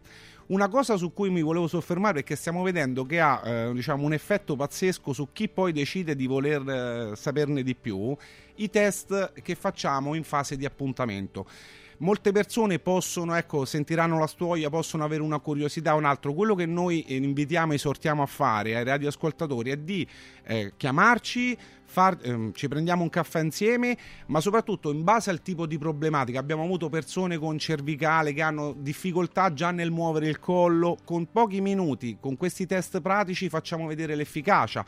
Persone che hanno problematiche legate a spalle, articolazioni, quindi che non hanno un range di movimento completo, in pochi minuti vedono già dei miglioramenti. Agli sportivi che fanno tanta attività fisica, sai che recupero durante la notte? Chi ha tendiniti, pubalgie, sicuramente aiuta anche nel recuperare in maniera più repentina da Chiaro. un'infiammazione. Eh, anche chi ha problematiche legate a eh, arti inferiori, quindi non so, eh, problematiche, ma anche il semplice camminare, quindi da una, un, quello che può essere una tendenza a piedi piatti, eh, problemi di stabilità, orientamento, possiamo dare tantissimi tipi di risposte e la cosa importante è che chi vuole saperne di più con un appuntamento senza impegno siamo in grado di farle vedere in pochi minuti come su alcuni aspetti possiamo già notare delle differenze questo poi sbalordisce è le chiaro, persone che eh, diciamo immaginano che il dormire 6-7 ore quanti benefici maggiori possa portare il prodotto. Ricordiamo anche una cosa Francesco, siamo agli sgoccioli del mese, stiamo includendo in questo mese gli accessori in omaggio proprio per farsi ecco per esempio problematiche torcicollo cervicale. Ci sono i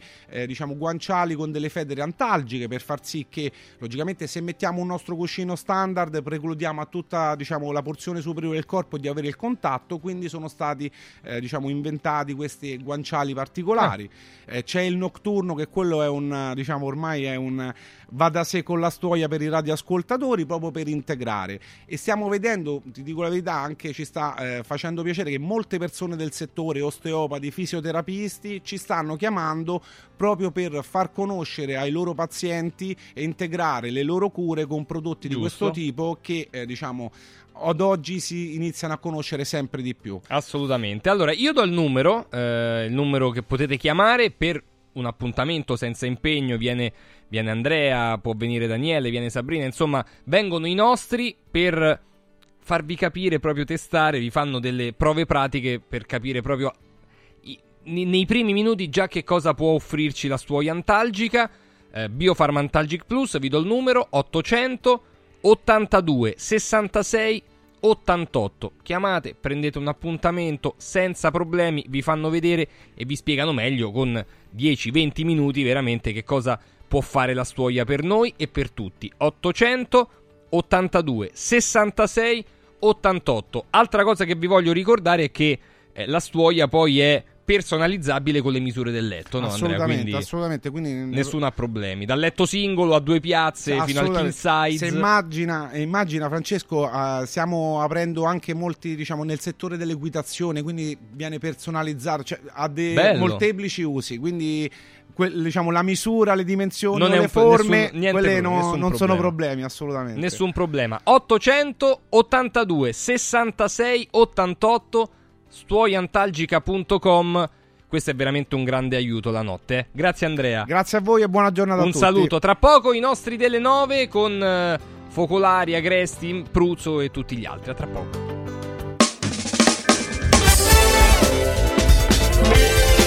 Radio Radio mattino Sport News È arrivato il carnevale da Mauris, i grandi magazzini italiani del risparmio. Super prezzi dal 27 gennaio al 10 febbraio. Dash lavatrice in polvere, 71 misurini 12,99 euro. Vidal bagno doccia 1,29 euro. E straordinario assortimento di accessori, maschere e costumi per il carnevale. Cerca il Mauris più vicino a te su mauris.it e fai scorta di convenienza. Parte la Golden Week di Universo Oro, la settimana degli affari d'oro. Solo per una settimana Universo Oro acquista il tuo oro usato con una quotazione straordinaria di 42 euro al grammo, solo fino a sabato 3 febbraio. 42 euro al grammo netti, senza commissioni con pagamento immediato. Blocca subito il prezzo. Chiama l'800 13 40 30.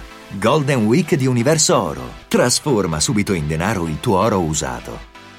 Salve, sono Roberto Zaccagnini e vi aspetto nei negozi Phone Marketing con i migliori smartphone, iPhone, tablet e notebook nuovi e rigenerati ai prezzi più bassi d'Italia. Possibilità di permuta, pagamento immediato del vostro usato, rate fino a 12 mesi. Da Phone Marketing, accessori e cover personalizzate. Siamo in tutta Roma, a Velletri e a Monteporzio Catone fonmarketing.it per acquistare e scoprire tutti i prodotti in promozione. Per info 377 289 4183. Prefedil presenta il sistema costruttivo realizzato con il pannello brick. Sistema che fa ottenere pareti subito pronte, a secco, resistenti ai carichi, con la possibilità di realizzare architravi e l'inserimento degli impianti, con una resistenza al fuoco EI 180 e con un isolamento acustico di 60 decibel. Sistemi costruttivi Brick Fast e Brick Board. Presso il punto Prefedil di Roma, via Prenestina 956, 500 metri all'interno del GRA. Dovete costruire una parete?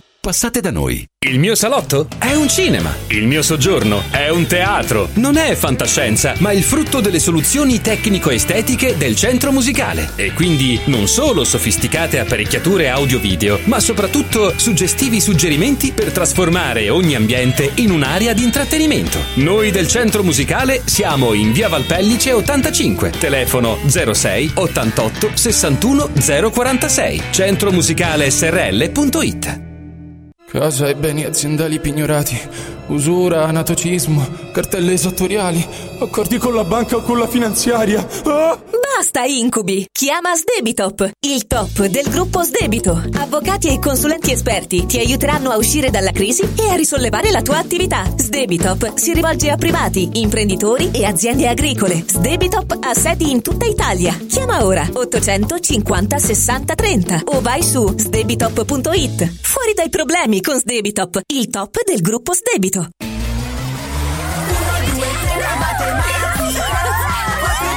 Silenzio! A Carnevale tutti a Cinecittà World! Sì! Da quest'anno il carnevale si festeggia a Cinecittà World. Parata dei carri, spettacoli, sfilate e premiazione delle migliori maschere. Scatenati nella più grande battaglia di coriandoli di Roma e scopri la novità 2024. Hotel Transilvania. Ingresso a 10 euro e torni gratis quando vuoi entro marzo. Info e biglietti su cinecittàworld.it. Radio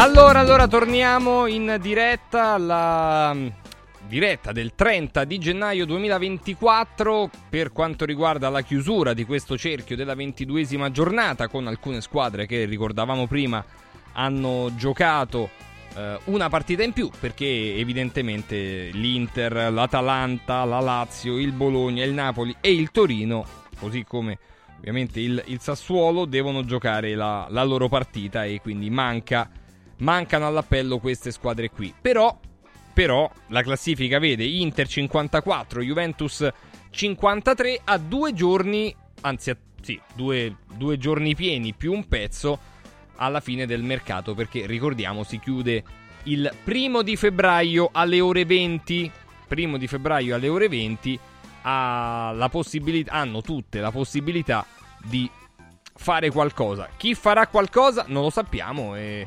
qualcuno ha già fatto, qualcuno è ancora nel tentativo di. Vado a salutare i nostri, ricominciamo però dalla vittoria della Roma, che non è stata una vittoria straordinariamente bella da un punto di vista del- dell'espressione di gioco, però eh, prima ha detto il bomber, articolo quinto, ha ragione chi ha vinto. Furio Focolari, buongiorno. Buongiorno, buongiorno Francesco, sono d'accordo col bomber, articolo quinto. Articolo quinto. Stefano Agresti, anche tu sei del partito dell'articolo quinto? Beh sì, alla fine cont- contava quello, contava non solo quello, ma soprattutto quello, e allora alla Roma va benissimo così. Bomber, un sacco di gente sul tuo carro.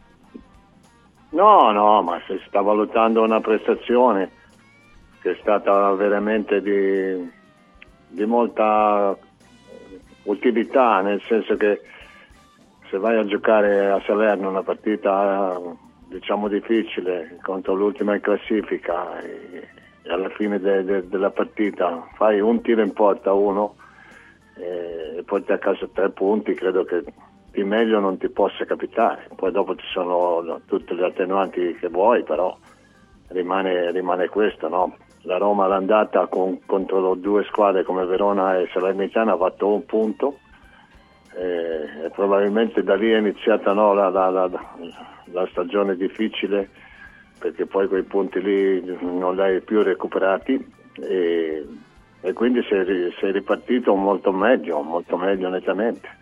Certo, la domanda che mi fanno in molti dice ma per vedere giocare a Roma così serviva a cambiare allenatore? Evidentemente sì, perché c'erano delle altre problematiche.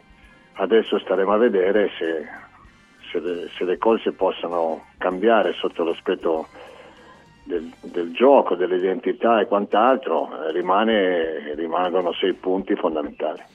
Gianni Visnadi, anche tu sei del partito del bomber rispetto alla partita di ieri, quindi rimane soltanto il risultato da prendere? Ciao a tutti. Buongiorno intanto. Io, io sono parzialmente d'accordo, com'è che dicevano a metà, con, Sì. totalmente d'accordo Totalmente a metà, d'accordo a con, metà. con Roberto. perché nel senso i Fritkin sono stati dei geni e dobbiamo riconoscerlo perché sono stati eh, proprio spietati nella loro decisione. Eh, lo dicevamo tutti, non solo io, lo dicevamo in tanti che queste tre partite le avrebbe vinte anche Mourinho e che sarebbe stata l'occasione per Mourinho per rialzarsi. E, e Anche, anche se fare. Gianni all'andata non fu così perché tra Salernitana e Verona la Roma ha fatto un L'andata- punto. L'andata, l'andata è l'andata, cioè l'andata È era, andata, era l'andata è cosa, andata. eh, la- l'andata è andata, no? Ecco, era un'altra cosa. Il Verona, il Verona sta falsando il campionato, credo che di questo prima o poi qualcuno dovrà anche rendere conto, perché chi gioca col Verona vendendone due a settimana non mi sembra che il Verona sia la stessa tanto impegno sono bravi ci si mette Baroni è bravissimo ma, ma tornando alla Roma non gli hanno voluto dare la possibilità di rialzarsi avevano deciso che le- il- a torto o a ragione che l'epopea all'epoca di Mourinho era conclusa e quindi hanno cambiato punto e basta eh, il difficile non arriverà dopo questi nove punti che la Roma mette insieme in queste tre partite che più o meno tutti avevamo pronosticato due settimane fa. Ho detto nove, eh, non sei. Sì. Eh, Quindi pure col Cagliari verrà- lunedì. Il difficile verrà quando la Roma giocherà col Feyenoord, quando la Roma comincerà a giocare col Torino, quando, quando si alzerà l'asticella. Ecco, e se si alza l'asticella giocando come ieri sera, mi sembra che l'unico modo per scavalcarla è passa- provare a passarci sotto, perché onestamente non... cioè, la partita di ieri sera non ha nemmeno il bel primo tempo contro il Verona. Cioè, la partita di ieri sera è stata... Cioè, Filippo Inzaghi mi sembra l'allenatore più, più, più, più, scarognato, più... Cioè, se, se quel matto, peraltro un giocatore che a me piace molto, di Giulio Maggiore non fa quel- quell'ingenuità assurda, sono ancora lì che cercano di far gol. eh. Allora, voglio farvi ascoltare proprio subito, prima di rientrare nel dibattito, le parole di Da- alcuni estratti delle parole di Daniele De Rossi, poi le commentiamo insieme. De Rossi. De Rossi, nell'analisi della partita, partiamo da lì. Eh, un primo tempo difficile dove tenevate il pallone, faticavate a trovare eh, lo spazio giusto per diventare pericolosi. Poi sbloccarla subito nel secondo tempo di certo ha aiutato le cose. Ma che cosa ha detto alla squadra all'intervallo? Perché eh, c'era una cattiveria diversa forse nella ripresa, non so se è d'accordo. Ma, eh, ho detto quello che avevo detto dopo la partita col Verona, che se facciamo questo tipo di possesso palla lento, senza, senza- senza cercare di andare poi a rompere la linea loro, non tiriamo mai in porta. Se non tiriamo in porta ne perdiamo parecchie di partite. Se invece lo facciamo cercando di tenere in mano il pallino della partita, il dominio del gioco, però poi dopo quando vediamo che il buco, lo spazio si crea, lo otteniamo, andiamo dentro come, come degli, come degli avvoltoi, allora, allora siamo una squadra veramente forte. E- e c'è da lavorare nel capire i momenti della partita, nel capire i momenti, i momenti del gioco, quando fare la giocata e quando invece magari attendere un pochino. nel primo tempo i giocatori più forti tecnicamente. Quando c'è una, una- squadra così chiusa come la Salernitana, ci sono stati pochi uomini, magari i vostri uomini più forti, che saltano l'uomo per cercare di fare superiorità. Secondo me è mancato anche questa, questa voglia di provare un uno contro uno, che magari voi li avete Di cercare la giocatori. giocata. Sì, abbiamo, abbiamo parlato anche di questo a fine primo tempo. Eh, poi al calcio possiamo parlare di schemi, di possesso palla, di contropiede, però poi vanno vinti, vanno vinti i duelli, sia quando si ha la palla, sia quando la palla c'erano gli altri, sia quando la palla è, sai, quelle palle sporche, le seconde palle.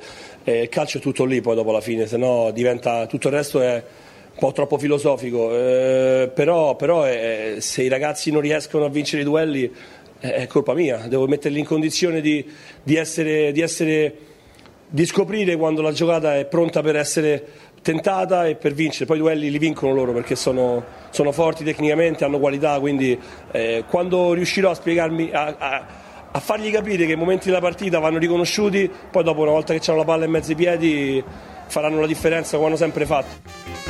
Allora, al vostro partito, con, diciamo, metto dall'altra parte Bomber eh, un messaggio di un amico che dice: Non è vero quello che dice il Bomber perché De Rossi ha, ha potuto lavorare poco perché poi sono andati in Arabia Saudita a fare questa amichevole. eh, comunque ha cambiato le cose, ha messo la difesa a 4, la palla gira sempre bassa, seppure ieri ha girato in maniera un po' lenta, anche sull'1-0 ha continuato a giocare e ha fatto il 2-0 con una sovrapposizione di Karsdorp e gol su azione di Pellegrini che con Mourinho non si erano mai visti. Come rispondi? Roberto. Ma io ho visto veramente poco di tutto quello che, che dice il nostro amico. Ho visto un possesso sterile, a un certo punto del primo tempo era intorno all'80% se non sbaglio e, e si è sorpreso pure l'allenatore di avere tutta quella padronanza. Eh, questo ti dimostra veramente che poi spesso e volentieri eh, il possesso palla è fine a se stesso.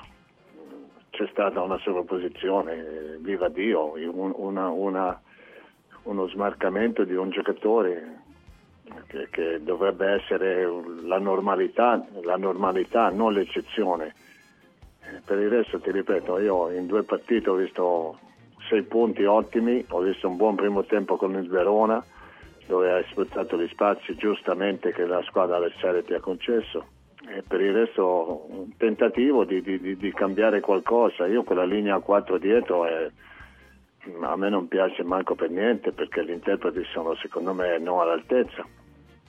L'allenatore è lì per cercare di, di fare il meglio possibile, ragazzi. Io non sono mica qui a fare, a fare il vedovo di questo o di quell'altro, ti sto soltanto dicendo che mi sembra che, che tutto questo cambiamento e tutta questa voglia che c'era di- di- di- del nuovo che avanza eh, alla fine è, ri- è ridotto all'articolo quinto per il momento, aspettando di vedere l'evoluzione di- di- di questa situazione. Ah, un altro dice, eh, caro Furio, che praticamente eh, a Salerno però, con tutto quello che abbiamo detto, la Juventus ha vinto dopo l'espulsione di Maggiore e altre squadre han- non hanno fatto risultato. Come si risponde? Sì, la Lazio ci ha perso. Ma eh, Francesco, noi non è che stiamo dicendo cose, stiamo dicendo articolo quinto. Eh, l'analisi che ha fatto Gianni è precisa. Eh, quest- questa Roma qui, se gioca così, come sale leggermente l'asticella, le perde tutte. Ma, ma magari invece eh, questa Roma, quando giocherà le partite più difficili, sarà più completa, avrà trovato, avrà trovato il suo modo di giocare. Ieri non l'ha trovato. Eh, ancora parliamo di possesso palla. Eh, co- i, i numeri che contano sono i tiri in porta. E la Roma ha fatto un tiro in porta, uno, a meno che non consideriamo anche il calcio di rigore. No, vabbè, no, Se- chiaro. eh, il calcio di rigore non è un tiro in porta come azione, no, quindi un tiro in porta, un gol. Nell'unica azione vera che ha fatto in tutta la partita, nell'unica quella sovrapposizione, quello che sì, l'unica, e Pellegrini si è fatto trovare prontissimo a fare gol. Tra l'altro sullo stesso lato nel, qua- con- nel quale aveva fatto gol contro il Verona. Adesso se andiamo ad analizzare la Salernitana ne ha fatti 15, 7 nello specchio.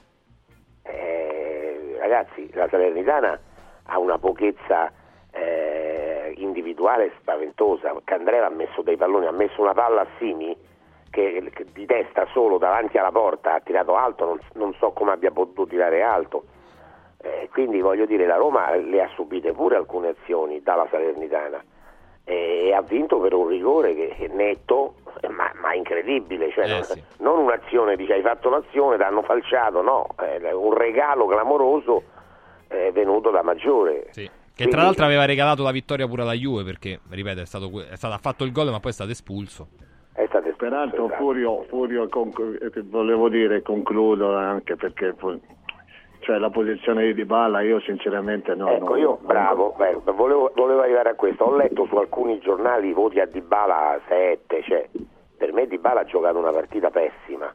Dice, ma ha tirato un rigore, ma ragazzi, ma il rigore è una, il rigore è una cosa a parte, che, che Dybala sia un fuori classe che non sa, che non sa calciare un rigore, non, non l'ha calciato certo alla, all'amico, all'amico amico del del Bomber. Eh, lui, lui ha tirato un rigore, un bellissimo rigore. La sua partita secondo me è finita lì, non, non ho visto altre cose di Dybala, ma la cosa più preoccupante in questo momento sinceramente mi è parso Lukaku. Stefano, eh, ah sì, vai, concludi Furio, scusa. No, quello, l'ho detto, Lukaku, cioè, poi analizzate voi, io ho visto Lukaku veramente giù, giù, giù, giù, non lo so che gli sta succedendo. Stefano? Cosa Ma mi sembra però puoi che, mi, aggiungere? mi sembra che l'analisi, mi sembra che l'analisi sia un po' molto negativa, molto negativa. Io francamente eh, la- la- che la Roma non abbia giocato una grande partita, una bella partita è vero, Eh, però poi sono gli episodi a volte che fanno la differenza, sono gli episodi che ti possono far vincere una partita, è la giocata del singolo.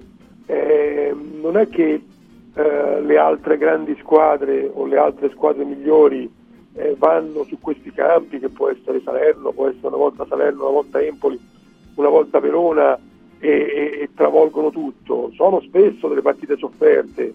E noi non possiamo dimenticare, Gianni prima parlava del Verona. Eh, sì, ma il Verona nelle ultime quattro partite ne ha pareggiate una e vinte una, ha fatto quattro punti e le due partite che ha perso ne ha perso una con la Roma e una con l'Inter che non doveva perdere. Cioè, questo per dire che non è che dici ma eh, contro il Verona eh, lo, travolgono tutti il Verona, non è così. Beh, Stefano, ma che dobbiamo dire? Che ha giocato bene la Roma ieri? Stai- No, no, però no no, ma le Stiamo difficoltà, dicendo che ha fatto una bella vittoria, è una cosa articolo quinto No, e va le bene. difficoltà- ma se, se analizziamo il me- gioco che dobbiamo dire? No, secondo me le difficoltà, le difficoltà le hanno eh, tutte le squadre, anche quando giocano contro avversari di livello molto inferiore. Eh, io credo che aver vinto queste due partite con un allenatore nuovo, con Dybala che secondo me non è brillante fisicamente, a mio avviso Dybala in questo momento, ma averle vinte, eh, secondo me, arrivando in un momento di difficoltà anche ambientale, con l'allenatore eroe che era stato mandato via, eccetera, io credo che sia un segnale molto d'accordo. positivo. Sì, io credo siamo d'accordo molto su positivo. Ma Molto Stefano, positivo. Siamo d'accordo, è tanta roba, però se ci viene chiesta un'analisi tecnica sulla partita, eh, non è che possiamo fare mal comune mezzo cambio, ci ha giocato male la Juve, la Lazio ci ha perso. No, no, è diverso, è diverso il discorso. Io dico che mi sembra che, è una mia idea, che si sottolineino molto gli aspetti eh, negativi di una partita che non è stata bella, però anche il cambiamento tattico della Roma, per carità, eh, però è un cambiamento tattico anche da un certo punto di vista coraggioso di uno che non ha mai allenato in Serie A. Necessita tempo. la che- Sì, ma sei d'accordo che se al posto di Simi su quella palla c'è uno qual persino Castiglianos, lì la Roma prende gol? Sei Sì, d'accordo la, questo? la partita alla Roma, la partita alla Roma poteva non vincerla, la partita alla Roma poteva non vincerla, non c'è dubbio, però poi alla fine sono anche gli, sono gli episodi che determinano i risultati, cioè ehm, non è che io credo che, che per la Roma in questo momento, cioè poi di- diciamo, hanno mandato via Murigno perché queste partite le avrebbe vinte anche Murigno, ma chi l'ha detto questo? Ma chi l'ha detto che Mourinho avrebbe vinto? Io, io so che Mourinho allena la Roma da due anni e quinto in classifica, mi pare che sia stato raramente, in due anni. In due anni Quando gli altri, La Roma- Stefano, quando, quando giocheranno quinta. tutti lo stesso numero, sì, con gli altri che hanno No, giocato no, meno no, partite, però. Eh, ma devono vincere le partite, eh, ma devono vincere le partite. Devono vincere le partite. Comunque io, io dico, eh, due partite, sei punti, un allenatore appena arrivato, eh, cioè, mm, mi sembra che non vorrei che si stesse innescando un meccanismo opposto rispetto a quello che c'era per Murigno. Se Murigno non vinceva era colpa della Roma, ora la Roma vince, sì ma gioca male. Eh, Io credo che invece sia il meccanismo sia differente, cioè che aver vinto queste due partite contro avversari più deboli non fosse, non fosse affatto scontato, il fatto che le abbia vinto secondo me è molto incoraggiante. Poi quando giocherà contro avversari più forti, ma anche contro avversari di questo livello, non sempre vincerà. Ma intanto ha preso sei punti in due partite. Eh, io, per carità, eh, non è che, eh, come dicevate all'inizio, siamo partiti dall'articolo quinto, l'articolo quinto non è che vale per Allegri e non vale per, per il povero De Rossi che è appena arrivato. Sì, Ma io sono d'accordo con quello che dice Stefano, assolutamente. Però ripeto, perché noi facevamo anche l'analisi della partita. Sì, sì, che poi la, la Però Salernitana... che dice Stefano è vero. Cioè De Rossi è arrivato e ha fatto sei punti. E su questo non ci piove. Gianni? Una, una piccola precisazione. La Roma è davanti a squadre che hanno tut- tut- tutte le squadre che, precede- che la Roma sta precedendo hanno una partita in meno, quindi il quinto posto è più virtuale di così, non potrebbe essere. Oggi la Roma non è quinta, solo questo. Eh, ma dobbiamo vincere, dobbiamo giocare e vincerle. Sì, prima facciamogliele giocare però. Comunque i punti Molti della Roma molti sono sono- 9 Molti sono scontri, Nove molti in tre sono scontri partite. diretti. Molti sono sono scontri 9 in diretti. tre partite quelli che, quelli che farà De Rossi, ma il difficile viene dopo, quando cominceranno le partite, quelle vere. Eh, ma queste sono partite Gianni, secondo me per- il principio sbagliato è proprio questo, cioè noi usciamo da Juventus Empoli 1 a 1 e, e diciamo che non è una partita Salernitana-Roma. Eh, perché non è una partita Salernitana-Roma? Perché non è Perché una la partita Salernitana Roma-Verona? ieri ha perso, Ma la- ma- ha ma perso Verona- la diciannovesima partita della stagione, Sì, la ma il Verona, ma il Verona, su ma il 22. Verona battuto, ma il Verona battuto dalla Roma, il Verona battuto dalla Roma, Verona battuto, no, parte mi pare che abbia perso la quattordicesima, non la diciannovesima, ma il Verona, parti- il Verona battuto dalla Roma due settimane fa aveva pareggiato con l'Inter a San Siro, cioè l'Inter schiaccia Sassi che domina l'Italia, che punta alla Champions, contro il Verona che secondo questa vostra analisi a Roma non poteva che perdere, a Milano a San Siro aveva pareggiato. Eh, cioè partite, eh, non è che partite, queste partite si vincono punto, vanno giocate e vinte. Eh, perché Sì, tra, tra la Verona che ha giocato, tra il Verona che ha giocato con l'Inter e il Verona che ha giocato con la Roma, credo che ci siano state quattro, quattro eh, sessioni. è, è- è veramente molto fortunato De Rossi, devo dire però. eh. Perché gli No, è il fortunato per giocherà- si può, non si può dire Eh, che gli ha detto così come era sfortunato il povero Murigno, così come Eh, era sfortunato il povero Murigno. Stiamo facendo un dibattito, alla fine se ci pensate siamo un po' tutti d'accordo, non, eh, cioè, non è che eh, la Roma ha fatto, ha fatto sei punti e sono cose importanti, adesso è quinta in classifica virtuale, evidente, perché tutte le altre, tutte le altre che stanno lì devono giocare, anche se alcune sono scontri diretti, no? Torino-Lazio, Samp- eh, Sampdo- eh, se- mm, Bologna-Fiorentina, o, no? o danno tre punti, o danno tre punti a testa tutte e due, se no, No, ma, certo, no, ma, ma infatti alcune squadre gli andranno davanti perché alcune chiaramente vinceranno, altre no. Però la Roma è rientrata bene nel gruppo, eh, però ripeto Stefano, se facciamo un'analisi tecnica è un discorso, se facciamo un'analisi eh, logica, eh, l'analisi logica è questa, la Roma è lì, ha preso sei punti, ne prenderà sicuramente nove, perché la stessa cosa succederà col Cagliari, però come dicevi tu le partite in ogni caso bisogna vincerle, Eh, non è che te le regalano prima, no? Perché poi è un episodio che ti condanna, in questo caso l'episodio ha condannato la Salernitana per la verità, perché se fosse successo nell'altra area avrebbe condannato la Roma, ma è condannato la Salernitana, la Roma giustamente se lo prende e andiamo avanti così, non, non mi pare che ci sia grande motivo di dibattito, anche se Stefano sembra contraddirci, in realtà lui stesso ha detto che la Roma non ha giocato bene, e per il resto che- Ma che non eh, dov'è, il non c'è dubbio, ma non è che... eh, dov'è il problema? Siamo d'accordo più o meno tutti. E, e da qui ripartire, Bomber? Però? Da qualcosa Eh, no, ripartire? eh, ecco, Ecco, la domanda, bravo. Cioè, da, da qualcosa si dovrà pure ripartire, no? Anche per... Perché De Rossi ha detto dobbiamo vincere i duelli, Per, dobbiamo per qua, dobbiamo esempio, là. per esempio, per esempio, no, devi ripartire da, da, da Rui Patrizio, ma Rui Patrizio ieri, anche se sul gol non ha colpa, ma ha fatto due o tre cose che... Eh, non mi è sembrato proprio sicuro, Eh, veramente, sì. eh, appunto, quindi Sì, vedi, sì, allora dice analizziamo il portiere, ma il portiere non ha pre- la Roma ha vinto, ha preso un gol che non era parabile, quindi bene no, no, bene per niente, bene per niente. Eh, ha, messo un paio di palle, lui eh, palloni facili li ha rimessi lì davanti alla porta che, che nessuno è intervenuto in tempo, altrimenti sarebbe stato un disastro, quindi lui Patrizio no, non bene. Eh, ripeto, ho le- leggo le pagelle eh, di Bala 7, ma secondo voi sono io scemo o Di Bala ieri merita 7? No, ma assolutamente. No, ma io riparto da lì, eh, Francesco, io te l'ho detto, io per l'amor di Dio la difesa a 4, io con due terzini in quella maniera lì spero che, che- che migliorino, cosa vuoi che ti dica? La coppia centrale è, è questa qua, in questo momento non, non- non ci sono alternative, in mezzo al campo vuoi avere qualcosa in più, devo- di- di- di- o che gioca Paredes o che non gioca, e il resto ti devi affidare davanti alla, alla- alla condizione di- dei due, soprattutto perché te l'ho detto, Sarawi è un giocatore che che ormai lo conosciamo benissimo, molto bene, a volte ti, ti- ti gioca delle buonissi- dei buonissimi primi tempi, a volte quando entra fa un po' la differenza, ma non è un giocatore che secondo me è, meno che poi sul mercato veramente non, non- non trovino qualche alternativa, un giocatore che può giocare con continuità di 5-6 partite una dietro l'altra.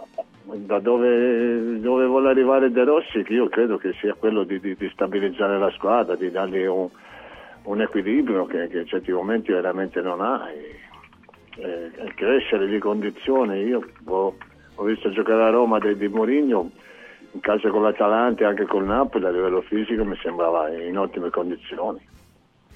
Eh, però evidentemente De Rossi ha, ha iniziato a fare a percorrere una strada, ha creato un solco e su quel solco secondo me vuole continuare a costruire le sue fondamenta. Eh, certo, eh, per il momento il contratto, l'idea è quella di, di farlo fino a giugno e evidentemente De Rossi vuole giocarsi tutte le sue possibilità e secondo lui le migliori possibilità ce l'ha in questo modo.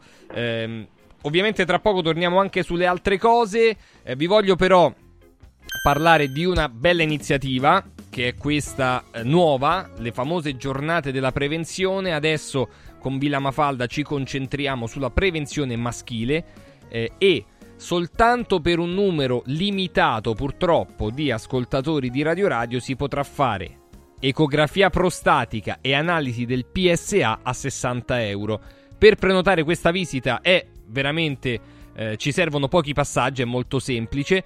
villamafalda.com cliccate su prenota una visita, scarica il tuo referto. Vi si aprirà la pagina, cercate prestazioni, scrivete Radio Radio, vi appare ecografia prostatica Radio Radio, selezionate il giorno e l'orario in base alla disponibilità e si va e si va. Si può fare tra l'altro anche eh, oggi, domani, quando volete, ma non saranno tantissimi posti. I posti saranno a esaurimento. Tra l'altro vi ricordo che oltre alla prevenzione maschile proseguono le giornate del cuore a Villa Mafalda con il prezzo Radio Radio mantenuto, quello di 400 euro per l'attacco cuore che è stato un esame importantissimo, importantissimo per valutare lo stato di salute delle coronarie per tante persone, 400 euro anziché 750, basta chiamare il numero 06 86 09 47 40, ripeto 06 86 09 47 40 e ovviamente per tutte le altre prestazioni sappiate che Villa Mafalda è a disposizione 24 ore su 24 dalle visite con migliori specialisti agli esami diagnostici convenzionata con le maggiori compagnie assicurative. 06 86 09 47 40 villamafalda.com vi ricordo Car Room perché? Perché c'è stato un bellissimo sabato e domenica eh, nel- nelle settimane scorse per presentare la EX30, cioè il SUV 100% elettrico più piccolo e innovativo mai prodotto da Volvo, con tutta la sicurezza Volvo, con tanti chilometri di autonomia e la potete provare ovviamente da Car Room. che tra l'altro vi porta anche la macchina a casa, sono state vendute eh, macchine fuori dal Lazio portate in tutta Italia. C'è l'usato Volvo Select, fino a domani 1500 euro di sconto su tutto l'usato Volvo Select e anche di altri marchi perché Carroom ha anche le auto, altre auto usate. Basta andare su carroom.it nella sezione auto usate. Più tutti i ricambi, eh, il centro revisioni, insomma, Carroom è veramente un mondo spaziale, unica concessionaria su Roma e provincia ad avere esclusivamente Volvo, più ovviamente nel nuovo, più c'è l'usato ovviamente di, anche di altre marche, www.carroom.it, più Volvo di così. Volvo Carroom. Altra cosa importante, eh, qualità delle cucine Stosa, è inutile che, che ve lo dica, ma vi, vi, voglio ricordare che abbiamo uno store di Stosa eh, di fiducia che è lo Stosa Store di Capena. Eh, c'è una promozione per gli ascoltatori di Radio Radio, ovviamente sopralluoghi e rilievo misure sono gratuiti, progettazione computerizzata dell'ambiente da arredare. Per gli ascoltatori di, la- di Radio Radio con l'acquisto di una cucina stosa completa di elettrodomestici, oltre a tutte le promozioni in corso, c'è in omaggio un buono da 2 a 500 euro da poter utilizzare in Luzio Marredamenti per l'acquisto di altre componenti, altri ambienti della casa come le camere da letto, il living, i divani e le camerette. Stosa Storcapena, via Tiberina 34 km 16 e 200. Sono aperti anche la domenica. Chiudo questo momento andando da Mauris. Mauris, il numero uno del risparmio per la casa e la famiglia. Allora ci sono tutte le grandi promozioni ovviamente, ma in questo momento super prezzi e accessori, maschere e costumi per il carnevale. Mi raccomando, sta iniziando il carnevale, ogni scherzo vale e accessori, maschere e costumi li trovate da Mauris. Tutte le promozioni in corso e i Mauris più vicini a noi sono sul sito mauris.it. Mauris. Mauris, il numero uno del risparmio per la casa e la famiglia.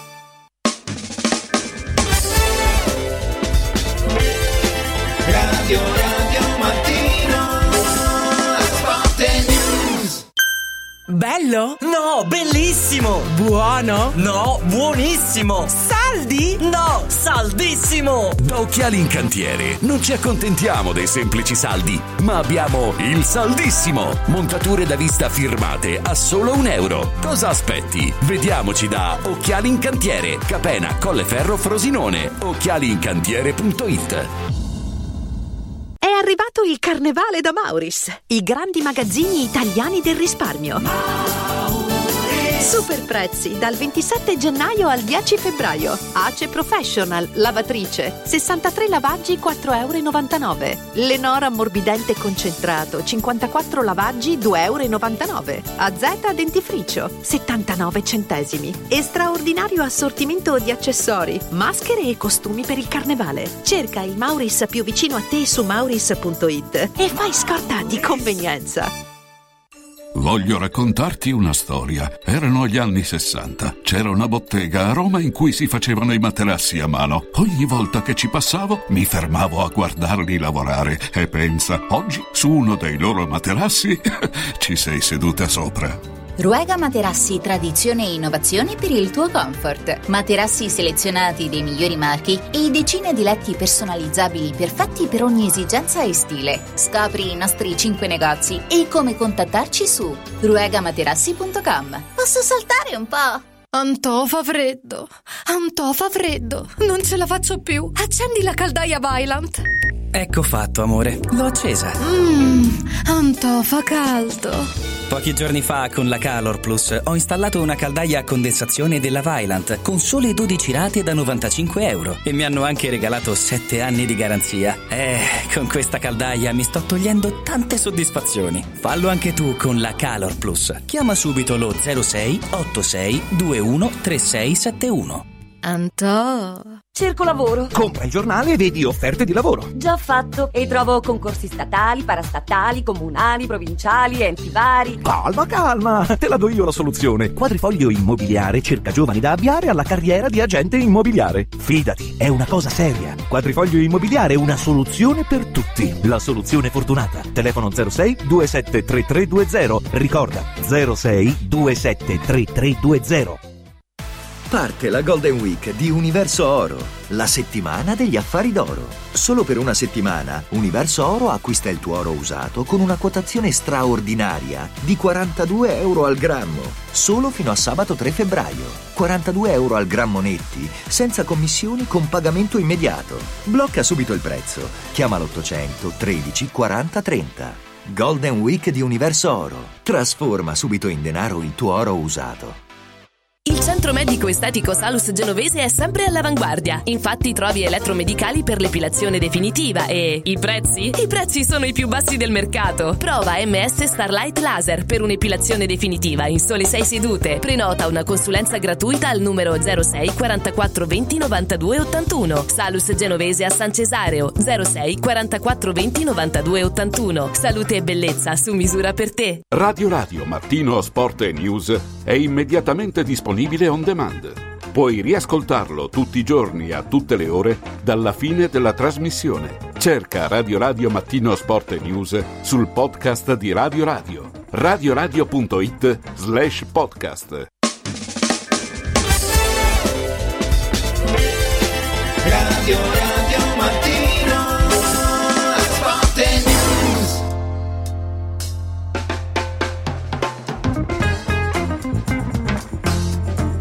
Allora, torniamo in diretta. Prima della lotta a scudetto, ehm, volevo, eh, Furio, Stefano, Gianni, eh, chiedervi innanzitutto se vi aspettate effettivamente che la Lazio possa fare questo famoso esterno alto di, di cui si parla eh, su, su tutti i giornali questa mattina.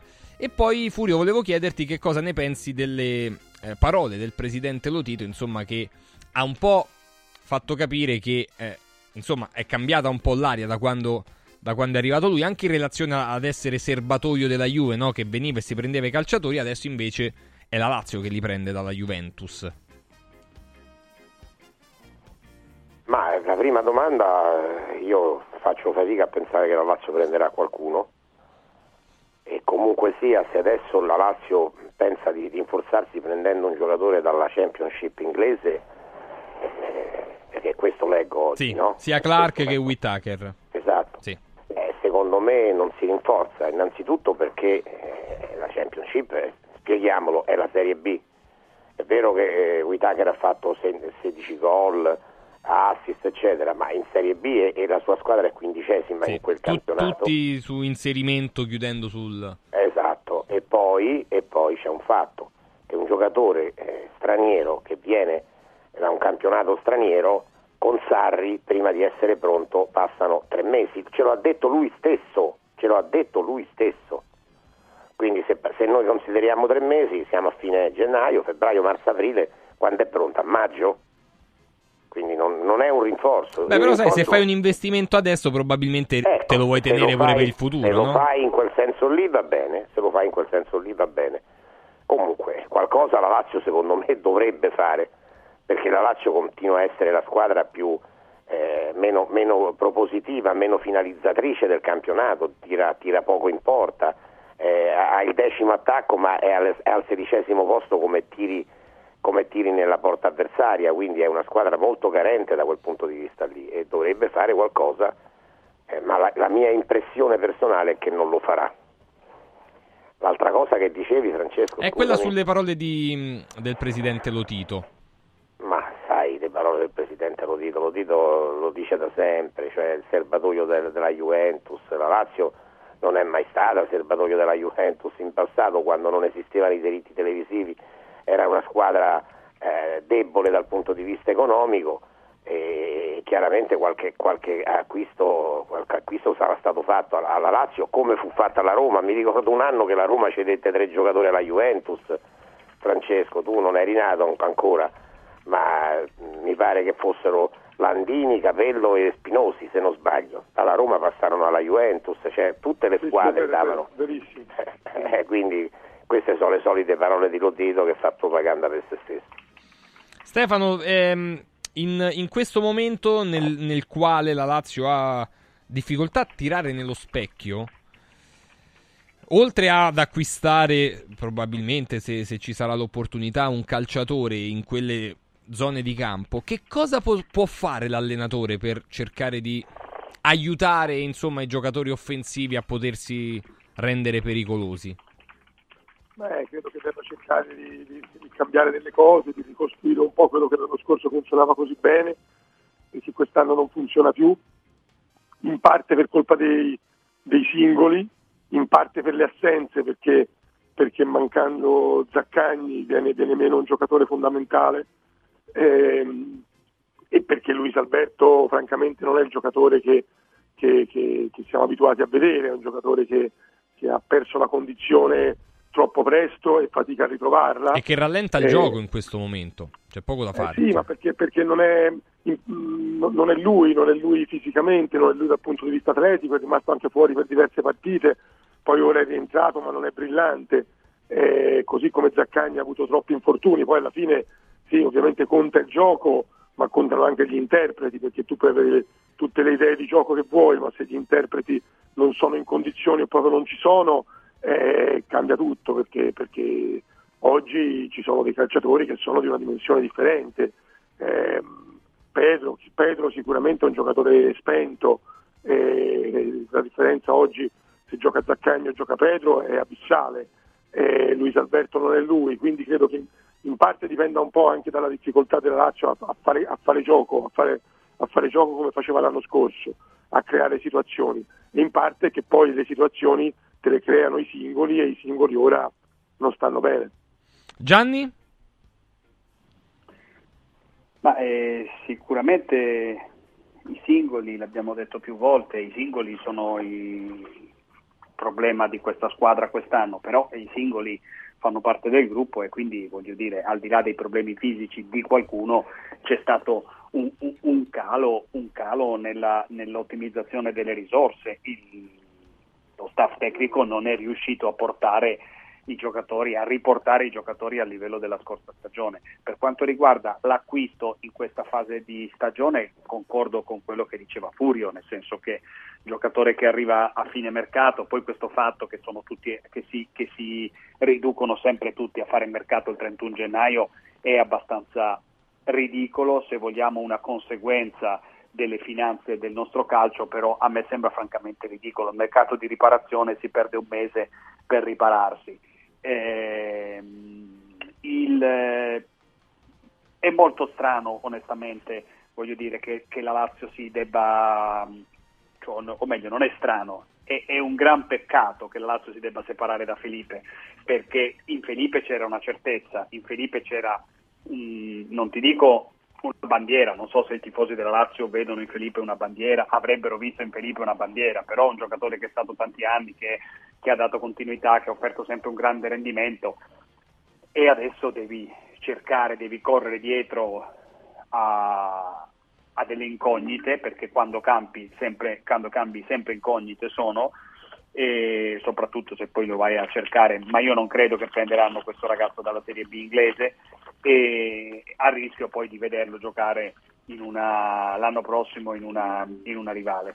Ecco, mi sembra molto mi sembra un- un'occasione sprecata. Non voglio dire che uno chiede troppo, che l'altro gliene dà troppo pochi o tutto, però, però di sicuro se si è spezzata la corda l'hanno tirata tutte e due.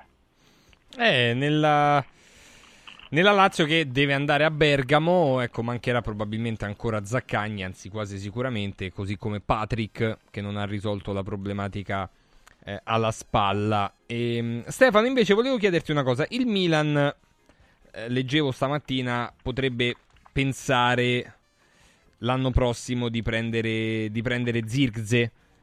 E a parte, vabbè, che il Udine e il comune di. insomma, non, non hanno dato la cittadinanza onoraria a Megnan. eh, vabbè, que- quella è tutta un'altra questione. Qualcuno dice il sindaco voleva solo visibilità. Sono, sono fatti loro. E, e vediamo come va a finire, soprattutto per quelli che hanno preso il Daspo a vita nello stadio. Spero che glielo possano dare proprio a vita in tutti gli stadi eh, d'Italia. Ma veramente il Milan può il prossimo anno pensare. Cioè, con che, con che forza economica si deve presentare il Milan dal Bologna per cercare di prendere Zirkzee, Stefano, secondo te? Ma eh, con che forza economica? Il Milan eh, da, da anni deve fare un investimento importante su un attaccante, non ha mai individuato l'uomo giusto su cui, su cui spendere tanti soldi, ha preso tutti giocatori medi, diciamo, e anche di medio investimento, poi sono tanti, tanti soldi ma non bastano per prendere un attaccante da grande squadra, penso, a, penso per esempio a Okafor stesso, eh, giocatori sì, che li paghi, li paghi anche eh, 20 milioni, eh, però probabilmente se sei il Milan e hai appena giocato la semifinale di Champions eh, ti serve un centravanti che, che costi il doppio e valga il doppio, che ti garantisca gol e ti garantisca gioco. Zirzi è, è, una grande opportunità, eh, chiaro costa, costa molto, eh, però, però, lì puoi veramente fare un investimento per il presente e per il futuro. Eh, occorre una spesa importante, Eh, credo che servano penso una cinquantina di milioni, vedo, non lo so, eh, per quello che si sta muovendo attorno a lui, eh, considerato che, che stanno arrivando anche i club inglesi, il Bayern ha un diritto di recompra, però un diritto di recompra a 40 milioni, Ehm, non lo so se lo eserciterà, al momento mi pare che, perché poi 40 milioni e poi va al Bayern, gioca o non gioca, Eh, quindi cioè, il Bayern nello stesso tempo se non esercita questo diritto ha il 50% sulla plusvalenza che il Bologna farà dalla cessione di Zirzi. Per cui eh, credo che, che magari al Bayern non andrà, eh, ma potrà andare in un club importante europeo. E il Milan sta provando, sta pensando di partecipare a questa corsa. Eh, ovviamente servono delle risorse economiche importanti. Servono tanti soldi, Furia, però sarebbe ver- veramente un... Poi bisogna pure capire chi sarà l'allenatore del Milan, eh, probabilmente il Ma guarda, prossimo è un giocatore straordinario, eh, ci piace credo a tutti molto, molto molto. Però non è un grandissimo goleador, almeno per il momento, non so se lo diventerà, è un giocatore di manovra, è, è quasi un finto 9, è fantastico, gioca delle, ha delle giocate geniali, è- a me piace tantissimo, Eh, però è un giocatore che va giusto in doppia cifra. Al Milan servirebbe un attaccante che faccia tanti gol, a meno che insieme a Zirche eh, si svegli anche Leao, allora fanno una coppia d'attacco Ah beh, eh, di, di- di classe pura, di, di- autentica, di autentica bellezza, però si deve svegliare anche lui. Cioè tutti e due in quel caso dovrebbero fare di più a livello realizzativo di quello che stanno facendo. Perché Zirche quanti gol ha fatto fino ad oggi, Francesco? Mi, sem- mi- mi sembra 8. 8, 8, quindi è un giocatore da Adesso te lo 14, da controllo. 14-15 gol. Eh, comunque è un grande giocatore, Eh è beh, un grande sì. giocatore. Chi prende Zirche prende, prende Otto un gol, giocatore sì. Straordinario.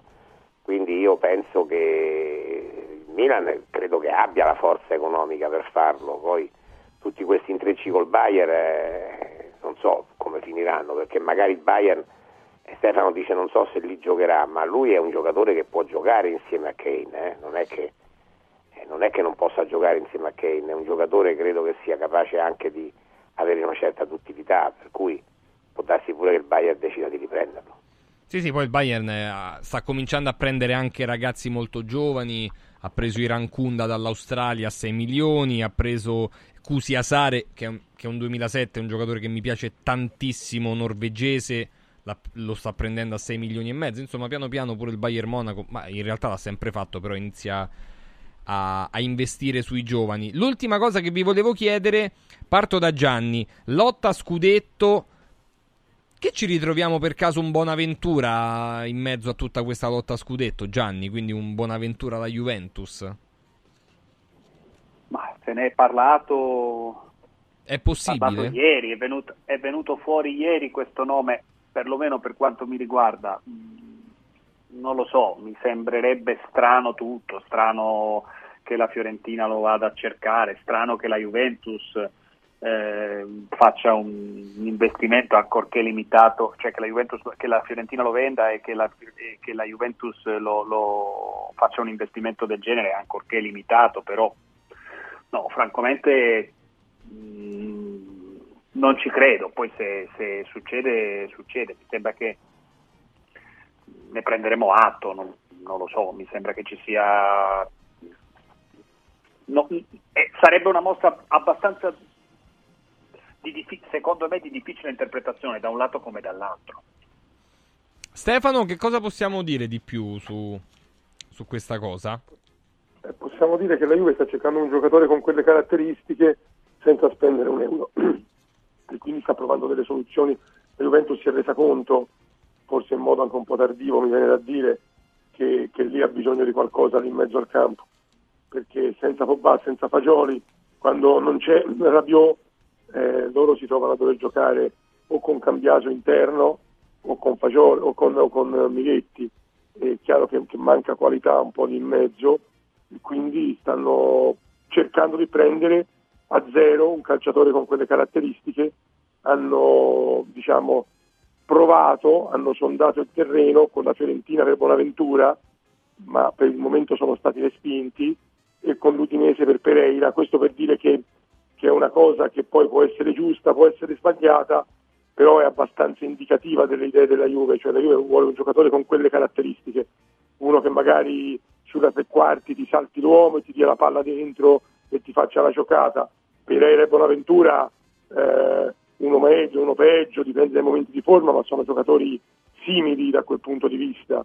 E, esperti, pronti, li butti dentro e stanno provando a prendere uno così nelle ultime ore di mercato.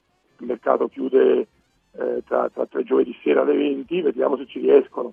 Per il momento non ce l'hanno fatta, però l'intenzione mi sembra chiara di andare a, a provare a prendere un giocatore così. Eh sì, l'idea è quella di andare a provare proprio su, su quello. Domenica sera a Furio c'è, c'è la partita, c'è Inter-Juve, da una parte un Vlaovic eh, ritrovato, dall'altra un Lautaro Martinez che non se n'è mai andato quest'anno. 19 gol in 19 partite. Quale sarà la chiave secondo te? Dice a me, Sì, della partita. La chiave proprio... Dove, dove si vincerà la partita secondo te? Dall'una e dall'altra parte? Eh, sarebbe facile rispondere soli- la, la solita risposta, le partite si vincono a centrocampo, Francesco. Le partite si vincono a centrocampo e in questo momento sinceramente il centrocampo dell'Inter mi appare molto più forte perché Lautaro Martinez è quello che è, però anche la Juve Vlaovic e non so se riuscirà a recuperare Chiesa. Sarebbe importante per la Juve recuperare Chiesa e ancora di più recuperare Rabiot.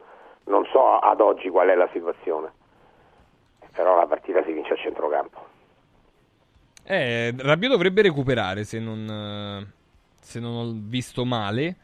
E poi sì, effettivamente io sono molto curioso di capire se farà rigiocare Ildiz dopo la panchina contro l'Empoli. Credo di sì. Spero pure di sì per, per il ragazzo, però non lo so. Eh, ma se Chiesa, se Chiesa non è pronto, eh, Milik è squalificato, eh, deve giocare per forza Ildiz.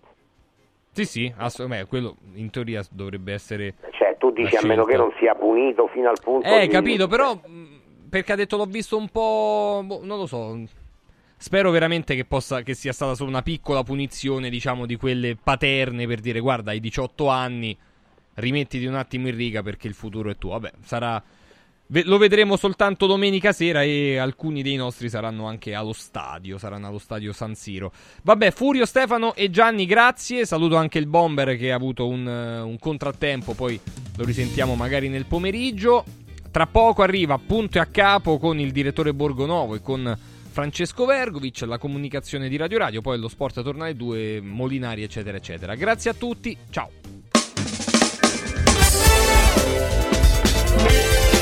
Radio Radio Mattino